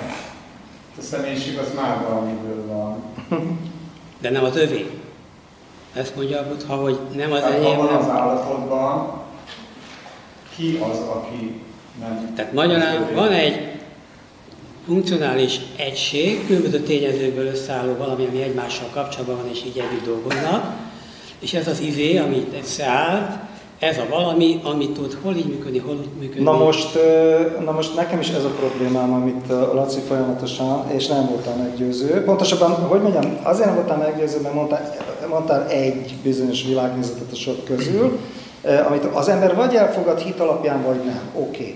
Tehát igazából ez valami olyasmi lehet, ha jól dekódolom a Potinak a izét, mint a Philip K. Dick novellában a robot, rájön, hogy robot, és így a lyukszalagokat kiveszi saját magából, és akkor így megszünteti önmagát. Tehát itt egy rendszer, itt a madarakat mondja, tehát egy rendszer összeáll központi vezérlő és alany nélkül, kurva sok, bocsánat, sok ilyen európai, ez egy nyugati filozófia létezik, és a buddhizmusban is ezeket a 20. századi, meg 21. századi nyugati filozófiákat látják bele vissza. Hogy jogosan, vagy jog, az, az, az most azt a tö- új izé, vita lenne. És ez azt mondja, hogy nincs semmiféle központi, nincs szubstancia, nincs transzcendens, nincs izé, összeáll a rendszer, összeáll egy szisztémává, önmagára ébred, majd megszünteti önmagát. Nem szünteti meg önmagát. Hát ehhez hasonló, mondom. Ehhez hasonló. Megszünteti, megszünteti, meg, megszünteti az önmagáról alkotott elképzelésének az egyik formáját, hogy egy másikkal felváltsa. Például. Aha, így van, így van, így van. Teljesen hitalapú ez az egész. Teljesen. Egy modell a sok közül. Ennyi. Tehát Bármit igaz, igazából ezzel nem tudok vitatkozni, érted? Világos. Tehát én azon sem szoktam, hogy most nincs Isten, vagy van Isten. Tehát Tudsz ez- ezek- egyáltalán ezek- bármi gondolatot, bármilyen gondolatot mondani, amiben nincs hit. Ami nem hiten alapszik. Ö, mit értesz hit alatt? Tehát, hogyha Mert én ha azt mondom, este, figyelj, az ott egy villanykörte, az Igen. is egy hit, mert egy hangyának Hát, erről beszélek. Vagy bemész este a szobába, De- te hiszed azt, hogy be- fölkapcsolod a lámpát, világos lesz. Igen, csak ez a típusú hit más, mint mondjuk egy vallási, Hát erről nem vagy egy vallási meggyőződés. Tudod? Tehetek És amikor azt mondod, de hát ez a valóság, hát az már egy vallási meggyőződés. Jó, tehát Hát de jó, de ezt, ami ezt az ember tiszteletbe, ezt tök tiszteletbe tartja. Én azért vagyok csalódott, mert én nem ezekkel vitatkoztam az eszémben. Én meg nem az eszéddel Szóval, érted. Tehát, arról szívesen beszéltem volna, de hát ez, a buddhizmus nem, hogy hogy jön vissza az átman, átmanról a garba még mondani. képébe, és így tovább, és így tovább, de hát ugye ez, ez most izé, borítékolva Nem. van, vagy felfüggesztve van, vagy, vagy izé, Külön érted? kívánságban tudok beszélni az átman használatáról a buddhizmuson belül. Tudnélik, a, hogy a Mahaparinirvana Sutra, egy Mahayana Sutra, éppenséggel csak tudattalhoz tartozó szöveg, amelyik a nirvána négy pozitív aspektusáról szól. Ugye az, azt jelenti, hogy a létforgata vagy a szanszárának a jellegzetessége a buddha megfogalmazásában az, ami a valóság három ismertető jegye, csak még egyel több, hogy tudnélik állandótlan, ki nem elégítő, tehát amit emberi vagy érzés szintén úgy értelmezünk, hogy szenvedésteli, de a szikla, a kőszikla számára is ki nem elégítő, mert ö, ő sem tud állandó maradni, tehát ki nem elégítő, akkor ö, szubstancia nélküli vagy anátman, és nem szép. Ez a létforgatag négy jellegzetessége. Erre azt mondja ez a Mahaparinirvana ö, ö, szutra, hogy tehát akkor viszont, ha ez így van, a létforgatagra ez érvényes, hát akkor viszont a nirvánára értelem. Szerint ennek ellenkezője érvényes. Magyarán Akkor tehát a nyilvános szép, akkor tehát a nyilvános nem állandótlan, hanem állandó, akkor tehát nem szenvedésteli, hanem örömteli vagy boldogságos, és akkor tehát nem anátman, hanem átman. Így jön elő az átman kifejezés. Igen ám, de ha megint itt megállunk, akkor bajba vagyunk, mert akkor félreértettük a dolgot, illetve még ezt lehet még tovább ragadni. Mit mond a szöveg tovább? A szövegben megszólal, megszólaltatott Buddha, aki ugye természetesen, természetesen nem a történelmi Buddha, azt fogja mondani, hogy igen, egyszer beszéltem arról, hogy a lényeknek, hogy a lélek, ha tetszik ezt a szót is használjuk, van. Most arról beszélek, hogy nincs. Egy másik alkalommal, tehát következő a logikája gondolatmentének az, hogy van is, meg nincs is. Egy következő bekezdésben azt mondja, hogy sem nem van, sem nem nincs átmond. Mit csinál ez a szöveg tehát, mikor az átmont említi? Egyszer végigviszi azt a tetralemmát, amit a Buddha is használt annak illusztrálására, hogy értelmetlen ezekben a kategóriákban gondolkodni, hogy van, nincs, igen, nem, is, is, sem, sem. Egyrészt. Másrészt az is nagyon fontos, hogyha azt úgy szokták értelmezni ezeket a gondolatokat, így kiragadva a kontextusokból, mint a buddhizmus hinduizálását. Én meg azt mondom, hogy ez pont fordítva van, ez éppenséggel a hinduizmus buddhizálása. Tudnélik arról van szó, hogy ahogyan a buddha is egy csomó minden kortárs kifejezést átértelmezett, ezt a kifejezést itt is átértelmezik. Egy pillanatra visszatérve tehát a buddhához, azt mondja, hogy brahma, kezdjük inkább röviden, ahol hogy brahman, az a legkiválóbb rend, a papi rend. Kérdezik a buddhától, ki a brahman? Ki a papi? Azt mondja, hogy hát az, aki ilyen és ilyen erényes tulajdonságokkal rendelkezik megfosztja a biológiai adottság jellegétől, egy etikai kategóriával változtatja. Tehát átértelmez egy kortárs kifejezést. A Brahma kifejezéssel ugyanezt történik.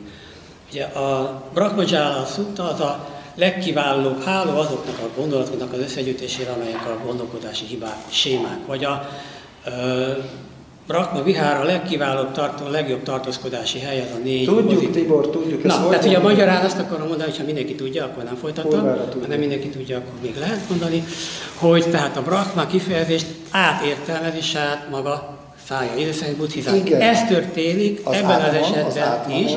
Igen, mit, miután, hogy mindig, amikor átmanról beszélnek, mit értenek az alatt? Buddha természetet, mit értenek ez alatt?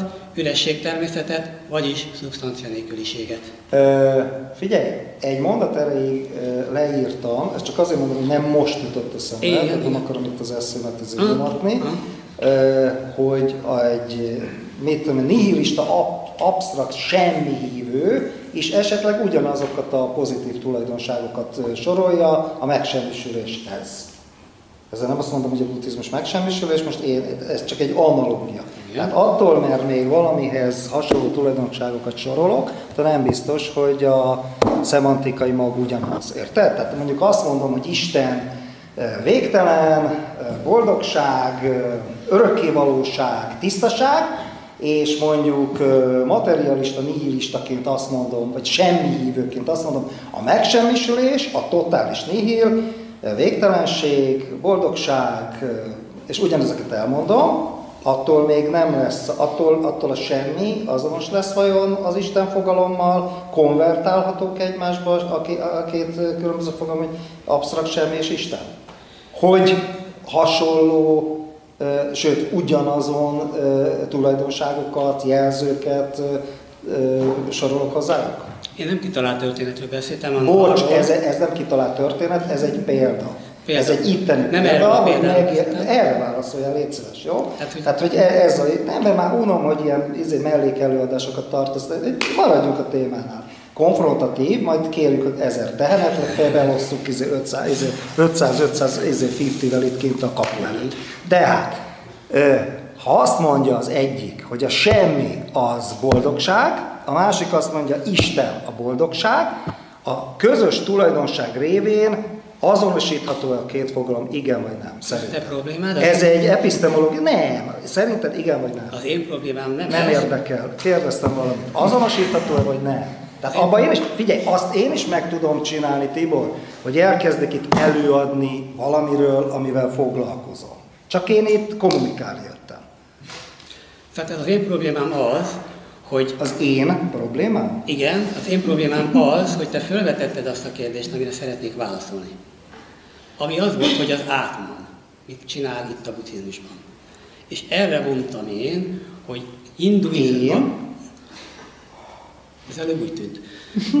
Tehát, hogy akkor magyarán az átman mit csinál, hogyha ezt használják a megvilágosodottság meg, ö, megnevezésére.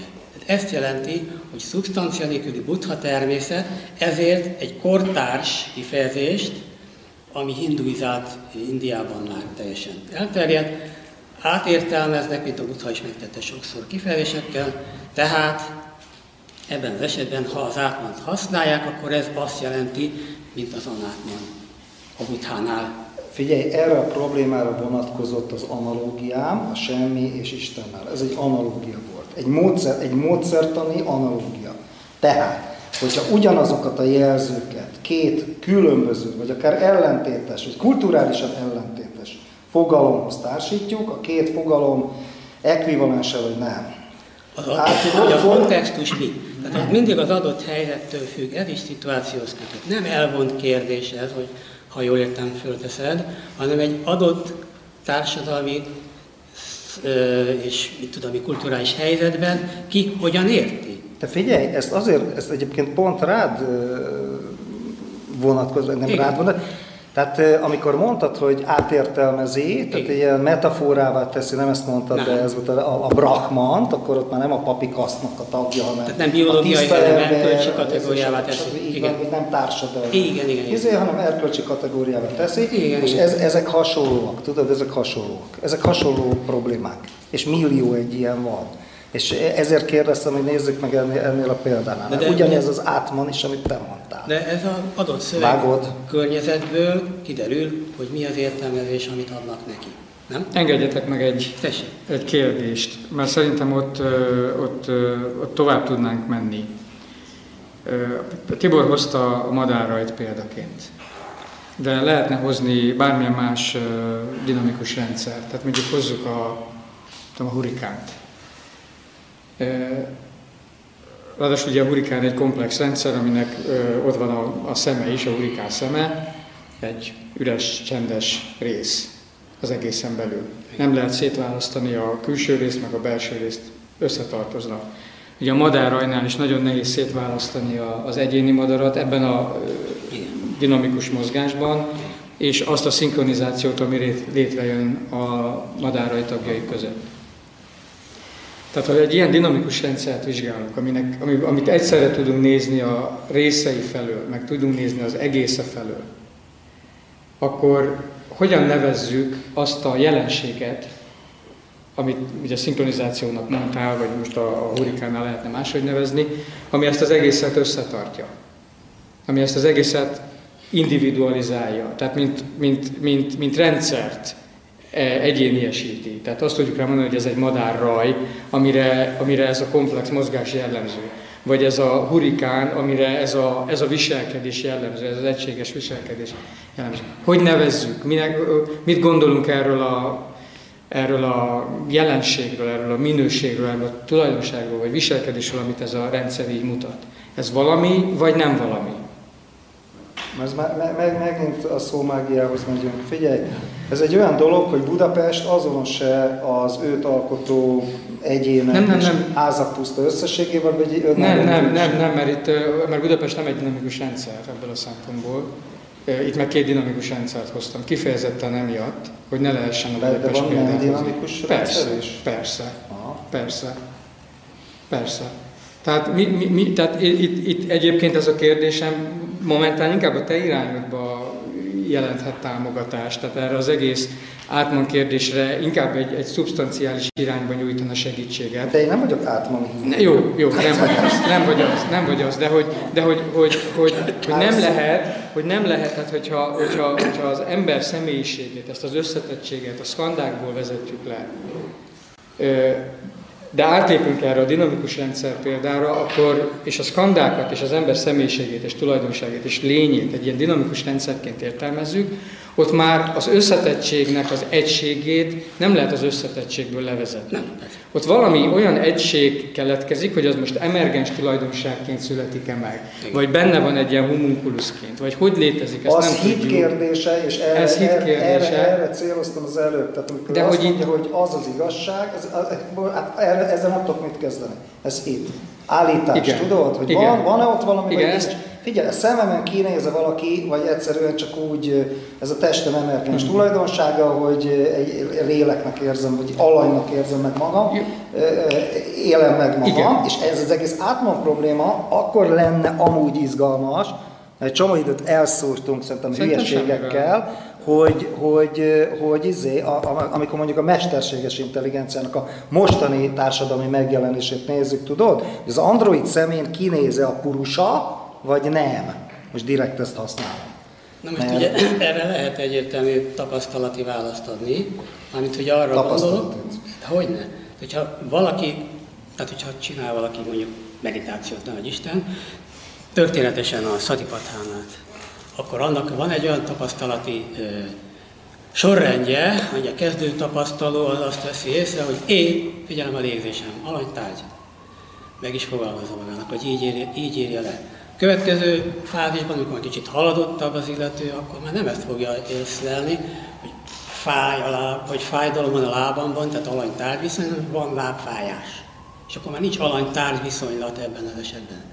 És még haladottabb fázisban miről beszélünk? Arról, hogy mindenféle inger tapasztal az ember, hallás mindegy, vagy éppen bármelyik területről csak a testélményről beszélünk, vagy minden összes érzékszerv összes benyomásáról beszélünk. A lényeg az, hogy nem lesz kitüntetett inger, amit inkább figyelsz, vagy inkább fontosnak tartasz, mint az összes többi bármelyiket. Nem asszociálsz egyikhez sem semmit pluszban, mint amit éppen tapasztalsz, Ebből következően teljességgel feloldódik az az elképzelés, amit nyelvileg is és a hétköznapi tapasztalás során is érzünk, hogy volna valami dualitás, kettősség, alany, tárgyviszony, mert itt akkor, amit az előbb utaltam rá, de akkor még nem került ilyen részletesen sorra, hogy tehát excentrikus személyiségélménye lesz valakinek, nincs centruma annak sem, amit tapasztal, és nincs aki tapasztal, nincsen fókusza a tapasztalónak, illetve a tapasztalatnak. Tehát egy egységes, homogén, vagy nem tudom, milyen élmény van, összetett élmény van, amely egy tapasztalat arról, hogy milyen a személyiség, ha megtörténik az, amire a Buddha utalt, hogy bontsuk le ezeket a fogalmi képzeti rátéteket, és akkor milyen a valóság közvetlenül ilyen, és akkor ez a közvetlen tapasztalás, és innentől kezdve ez vagy téves persze, vagy nem, de minden esetre ez egy empirikus Ez, élmény. ez egy módosult tudatállapot. ez egy, de semmi ez egy, mód, nincs ez egy benne. nem hétköznapi módosult tudatállapot, De lehet ebből az hétköznap ember során is így működni. folyamatosan. Hogy? Per pillanat most. Akár így is, igen. Aha. Szerintem nem. Hát, Buddha És ez szerint már igen. kérdés. Nem biztos, lehet, hogy csak gyakorlás kérdése. Nem. Lehet, hogy oda jutunk vissza, ahol kezdtük. Lehet, hogy oda jutunk vissza, ahol kezdtük, mert, a, mert mind a ketten azzal kezdtétek, hogy értelmetlen a kérdés. Hát, ha így Vagyis, hogy rosszul van föltéve, hogy van-e vagy nincs. Igen, igen.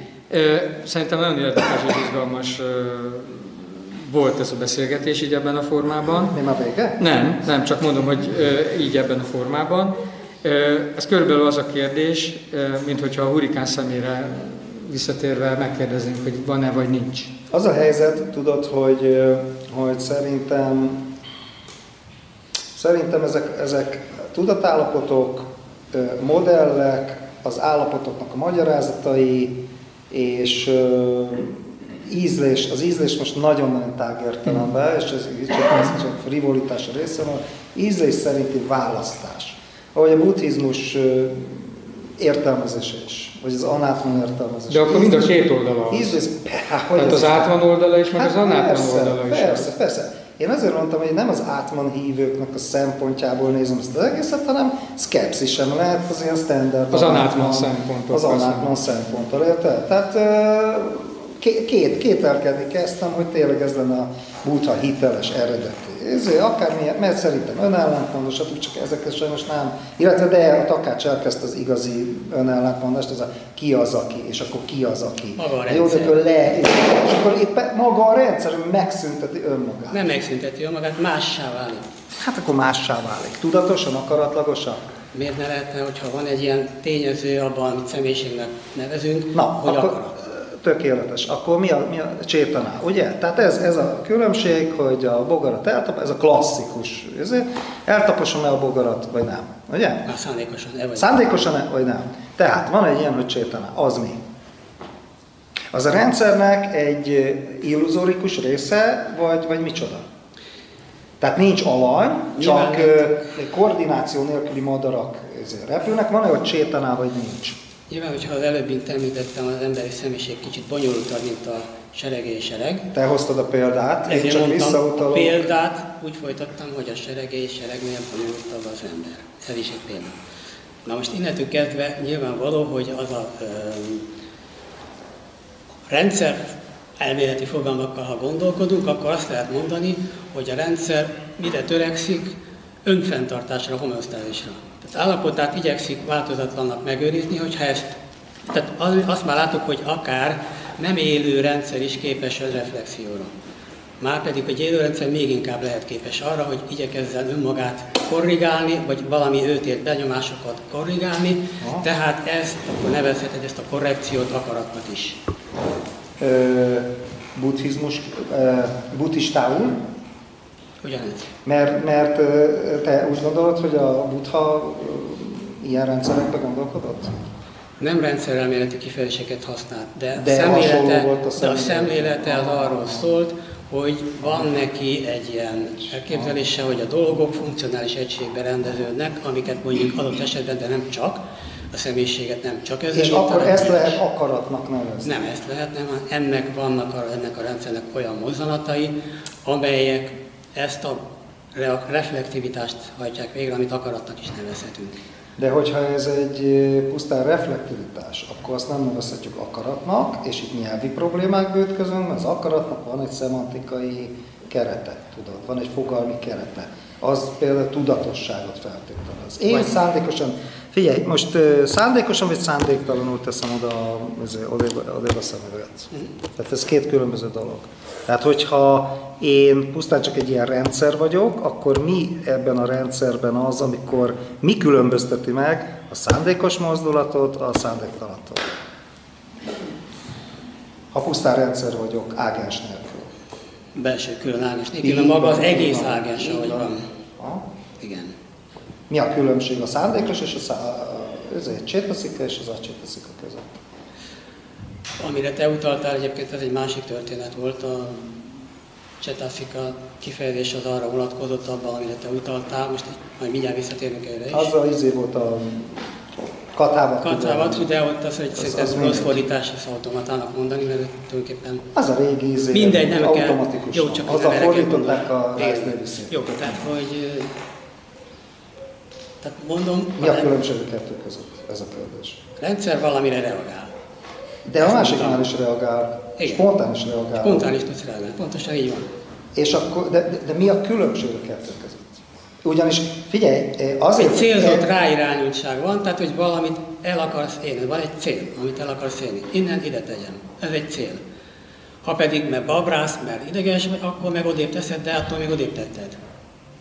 Na várjál, oké, akkor az, hogy cél, van egy cél, amit én el akarok élni, ki akarja elérni a A célt, és személyiség mint olyan. az egésznek a izé. Igen? Laci, Poti, hogyha Igen. ha kifeszkölitek a transzcendenst Igen. az egészből, akkor a buddhában annyi marad, hogy egy joviális, sztoikus, sikeres dolog, aki kitalálta azt, hogy ha nem vágyakozunk, akkor nem is fogjuk megszívni a végén. És akkor súsz. Azért ez egy kicsit blaszfémikus, nem a negyedik legnagyobb világban. De igen, hogyha ez lenne az igazság.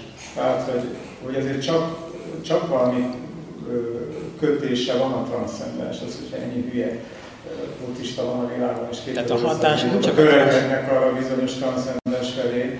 Nem csak attól lehet valami hatással, hogyha transzcendens. Tehát a buddha nem azért hat, mert transzcendens, hanem azért, mert nem az, és ezek, ez viszont sokaknak a csőrét piszkálja. De akkor ebben az értelemben ő egy materialista filozófus volt. Én nem tudom, mit jelent neked az, hogy materialista, mint esetre realista. Én azt anyagi, anyagi és Tehát nem, mert mentális tényezők működéséről beszél, a mentális tényezők hatóerejéről beszél, tehát innentől Nem kezdve materialista. ez, Nem lehet, az, hogy, nem lehet az, hogy pont ott a lényege, amit nem mond ki? mit nem mond ki? Aha. De mit nem mond ki? Azt a, azt a részét, amit most nem tudom megfogalmazni, mert nem éri el a nyelv. Ugyanúgy valami nem lehetett az Tehát, Isten. hogyha lenne a negatív teológiai értelmezés szerint egy valami, amit nem lehet megnevezni, akkor utána ér, érdeke lenne megnevezni, mert De nem tudnád, ez a megvilágosodás, vagy a tudnád hogy mit akarsz elérni. Tehát, hogy De, de nem ez a megvilágosodás, vagy a megszabadulás, Igen. vagy a nirvána esetleg? hogy mit Pont ez a meg nem nevezhetetlen, de mégis valami a transzcendens, amire lehet... De mitől lenne pont transzcendens? Egy. De Á- kettő, nem is ez a kérdés, hogy mitől lenne transzcendens, maga szerint a Buddha szerint, vagyis ha tetszik a szövegek szerint, amik a Buddha kiolvasható, hogy ő miket mondott, abban látni lehet bármit, hogy ő transzcendenciára utal. Én nem láttam. Hallomszor- Nem láttam olyat, hogy hallomszor transzcendenciára. használja a kifejezés. Mit? A lókutal? Lókutalát. Azt Persze. a. Az azt jelenti, hogy a hétköznapi világ fölött az, A aki már... hétköznapit nem jelenti, a lóka fölött. Igen, a lóka mit jelent? A A hétköznapi világot. Mi az, hogy hétköznapi? Azt, világ? amit A te itt és most élsz. És Eh, hogyha... Pati, ez nem így van, De így mert van. az arupa lóka is lóka. Az is hétköznapi? Ha, hogy nem, azt nem arról Az is beszélek. hétköznapi? A lóka szóról van Jó, szó, akkor menjünk sorba. Akkor menjünk sorba. Amiről ti beszéltek, meditációs szintek. És a meditációnak vannak olyan szintjei, amelyek a hétköznapi tapasztaláshoz még kötődnek, és egy idő után a forma, formai és forma nélküli világok A azok nem lóka jel... volt szó. Azt mondtad, nem nem jel- azt mondtad hétköznapi világ, én azt mondtam, ezt nem, a nem hétköznapira is alkalmazzák. Na várjál, te jelzővel használtad a lókát, én meg arról beszélek, amikor csak jelző nélkül van a lóka. Ha jelző nélkül van a lóka, akkor az, ez a hétköznapi világ. Azaz, arról beszélünk, hogy ha van egy meditációnak különböző, vagy elmélyedésnek, dzsánának különböző síkjai, szintjei, akkor van olyan szint, olyan sík, amelyen már az érzéki tapasztalás érzékszervi szintje már nincs, beszűkül az egész tapasztalás a meditáció során, és már a tudat végtelenségét, a tér végtelenségét észleli, ezeket ennek a világának, Jó, tetszik nevezni. egyszerűbben kérdezem. Az arupalók, amiről most beszéltél, Igen. az lókottara? Akkor már igen, illetve a hétköznapi ember, Mert, mert, mert úgy tudom, hogy nem. Tehát hogyha Nem, az, az aki- is szamszára. A buddhista, a buddhista Bocsánat, a rendszer lókottara szerint az nem azt jelenti, hogy megvilágosodott. A lókottara az nem a... Nem. A hétköznapiságon túlit jelenti. Szimplán a hétköznapiságon túl itt. A lókottara. Egyébként azt tudod, hogy Tehát, maguk hogyha- az orientalisták is egy ideig transzcendensnek fordították? Hát az az ő bajuk. Ja, értem, értem. Na most, De nekem, mondják- nekem valahogy egy önkényes, potiféle materialista buddhizmus jön elő, amit egyébként... A materialistát vitatnám, ez nem Jó, materialista. Hát ilyen fizikalista, redukcionista, igazából a természettudományos világnézetedet projektálod rá a buddhizmusra. következő- Ami létezik rajtad kívül is, tehát ez egy nyugati trend, csak legyünk vele tisztában, hogy ez egy buddhizmus értelmezés a rohadt sok közül. Igen, az újabb divatosakhoz képest, igen. De viszont az a helyzet, hogy én pont úgy látom, hogy amit te képviselsz, vagy valaki, aki azt gondolja, hogy muszáj valamiféle kucorgó ágensnek lenni valahol, alanynak, minden folyamat mögött, akkor az a mechanikus materialista álláspontján van, mert nem képes elképzelni azt, hogy a dolgok önmagukban össze tudnak állni valami alanyivá, hanem muszáj föltételezni valaki külön alanyt még ehhez. Olyan ez számomra, mint amit mondtam, ez a, vagy nem mondtam most éppen, ez a kempelen farkasnak a törökje. Tehát ugye az ő ö, gépezete, az nem tud működni, hiába milyen összetétele van materiálisan, nem képes úgy működni, hogy ő sakkozzon, muszáj ott benne kucorogni egy jó sakkozó embernek. A te elképzelésed, hogyha ezt föltételez, akkor ez ugyanaz, hát muszáj egy homunkuluszt mindig föltételezni, aki, mert különben, tehát azért muszáj, mert különben a e, egyéb tényezőket csak mechanikus egymásra hatásként tudod elképzelni, ahelyett, hogy olyanként is el lehetne képzelni, amely egy új e, rendszerként már mint személyiség, ha emberről beszélünk, tudna működni. Tehát, hogyha ezt kizárod, hogy össze tudnak állni funkcionális egységé dolgok, úgy, hogy maguktól működnek, anélkül, hogy pucorogna benne valaki, akkor ez egy mechanikus materialista szemlélet, mert muszáj föltételezned valamit, ami mozgatja ottan, vagy éppen ellenőrzi, vagy bármit is csinál. Hát én éppen pont a te elképzelésedre gondolnám, hogy mechanikus materialista, mert muszáj. Animistának precízebb nevezni. Mindegy. A mechanikus materialista mást jelentett, amit mondta, hogy önjáró gépeket jelent, ez pont nem a szerepet. Ezért, tehát nem. Tehát ugye ezen lehet itt ide, ide tologatni a kérdést, de nem ez a probléma szerintem. Hát a probléma az, hogy, hogy egy önkényes buddhizmus értelmezéssel nem lehet vitatkozni, mert, mert, a, mert, mert hit. Mert én, én nekem van egy értelmezésem, de neked nincs. De a, a, ezért, hagyjuk ezt. Figyelj, a, én, én, én nem húzakodtam elő, hogy szerintem mi a valóság. Én pusztán a Anátman különböző értelmezéséről akartam beszélni. E, több-kevesebb, inkább kevesebb sikerrel. A, izé, a, a, a következő itt a lényeg, hogy, hogy a csúszkálsz a nyelvvel.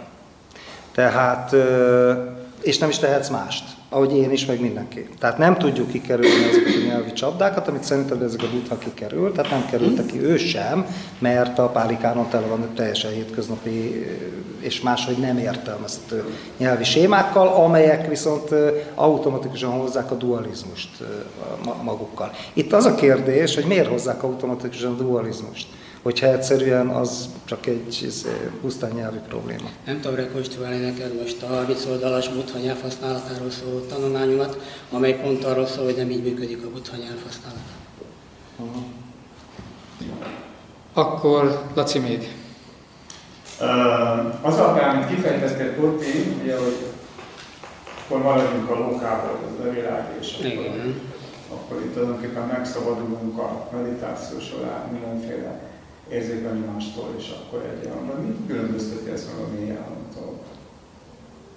Mert akkor, érted, akkor toljuk az altatót, itt francok törekedni fáradtságosan. Belének még vigotét minden este, és végig a Ugye a meditációnak az a specialitása minden egyéb más bamba állapothoz képest, hogy itt tudatosság van jelen.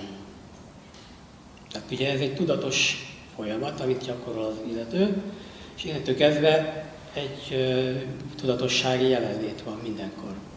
Akkor Sőt, a buddha javaslat az... Akkor is, amikor nincs aranyistár? Hát annak a tudatossága, hogy jelen lét van. Tehát amit, amit tapasztalsz éppen, annak teljes tiszta tudatában vagy. Tehát a tudata, tudatossága van annak, ami éppen tapasztalati mezőbe kerül.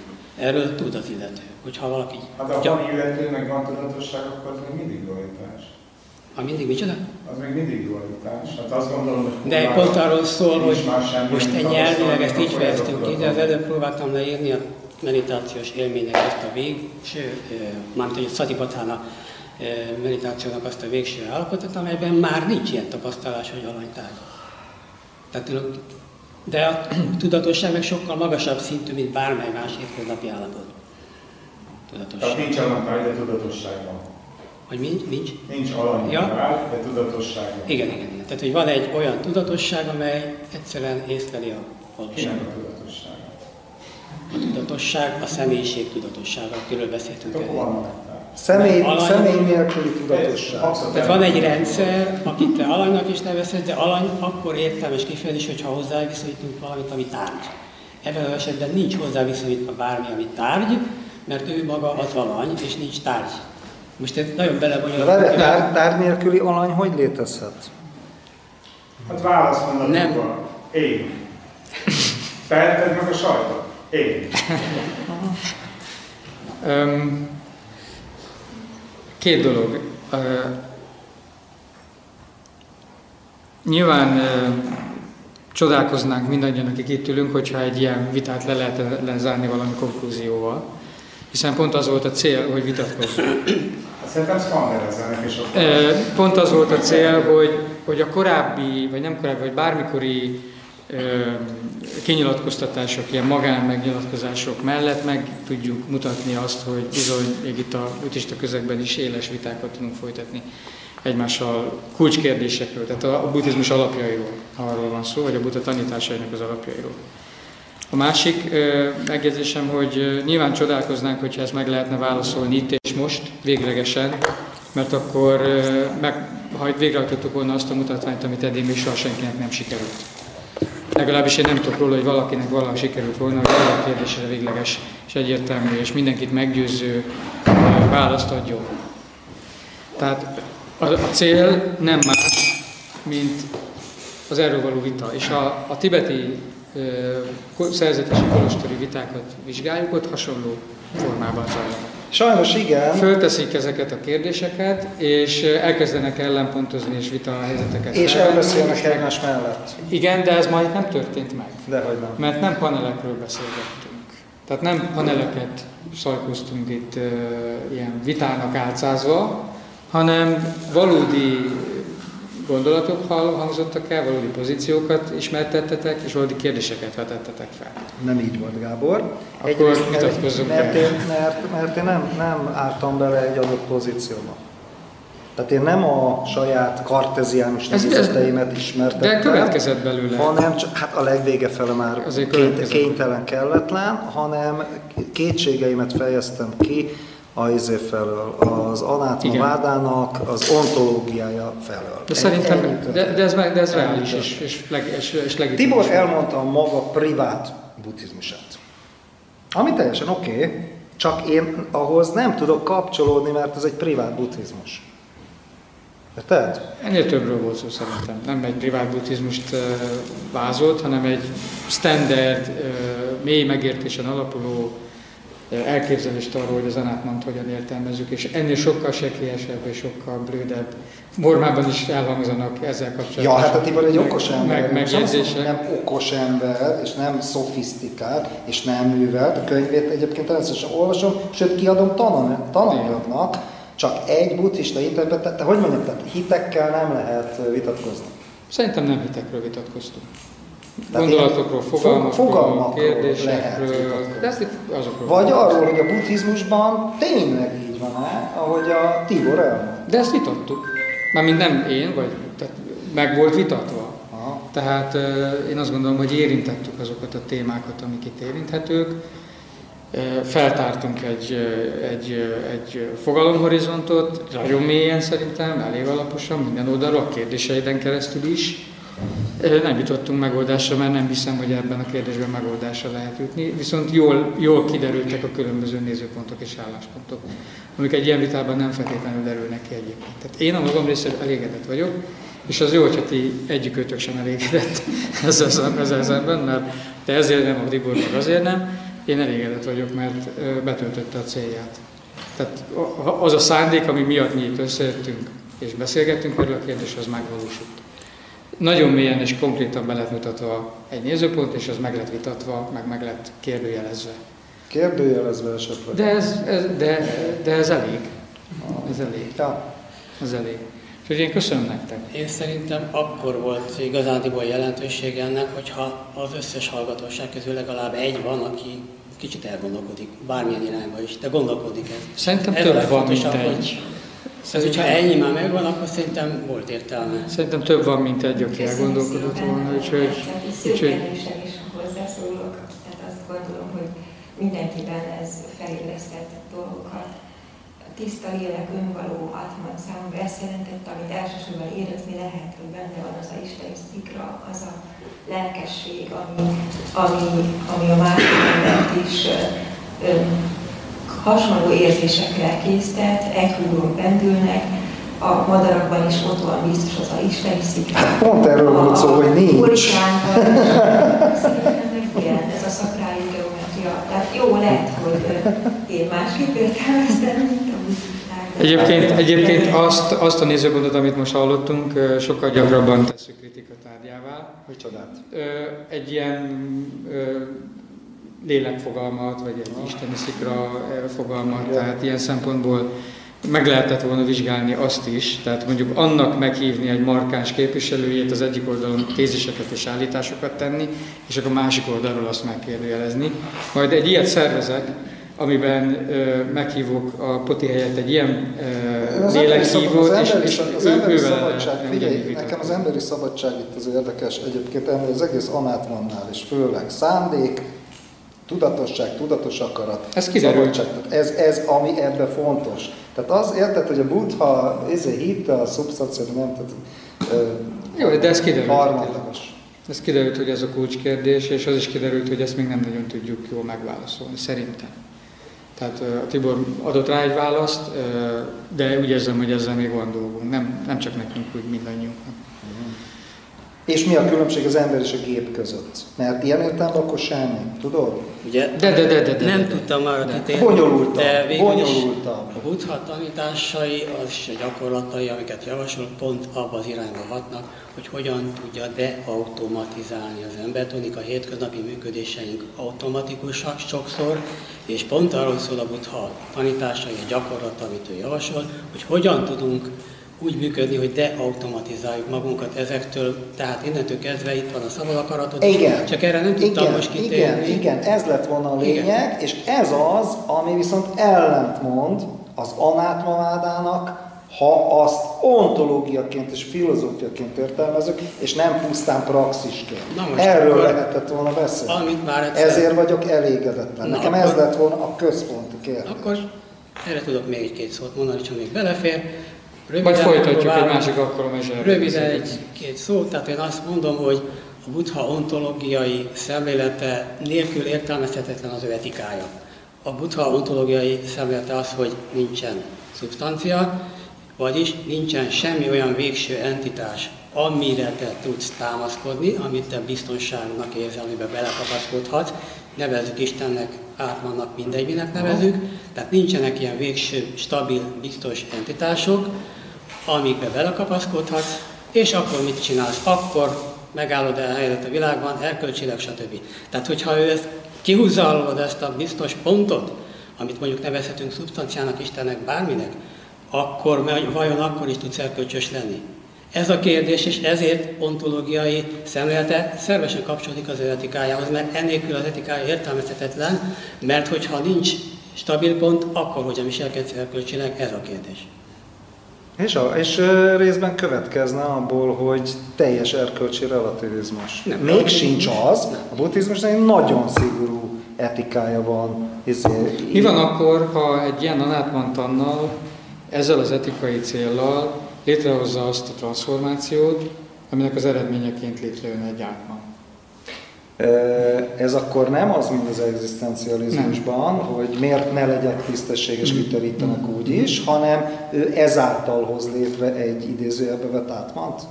Mert az már passzolna a te nézőpontot. Mert ö, hogyha az erkölcs megkérdőjelezhetetlen és örök, az már egy szubstancializmus, akárhogy is Így van, és én szerintem a buddhánál nincs semmi ilyesmi.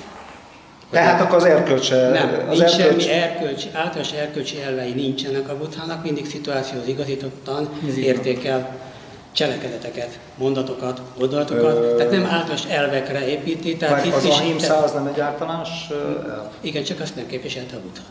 Ja, hogy azt nem képviselte a buddha? Tehát nem volt a pálikánomban nem ártás, meg ilyesmi? Nincs. Aha. Nincs.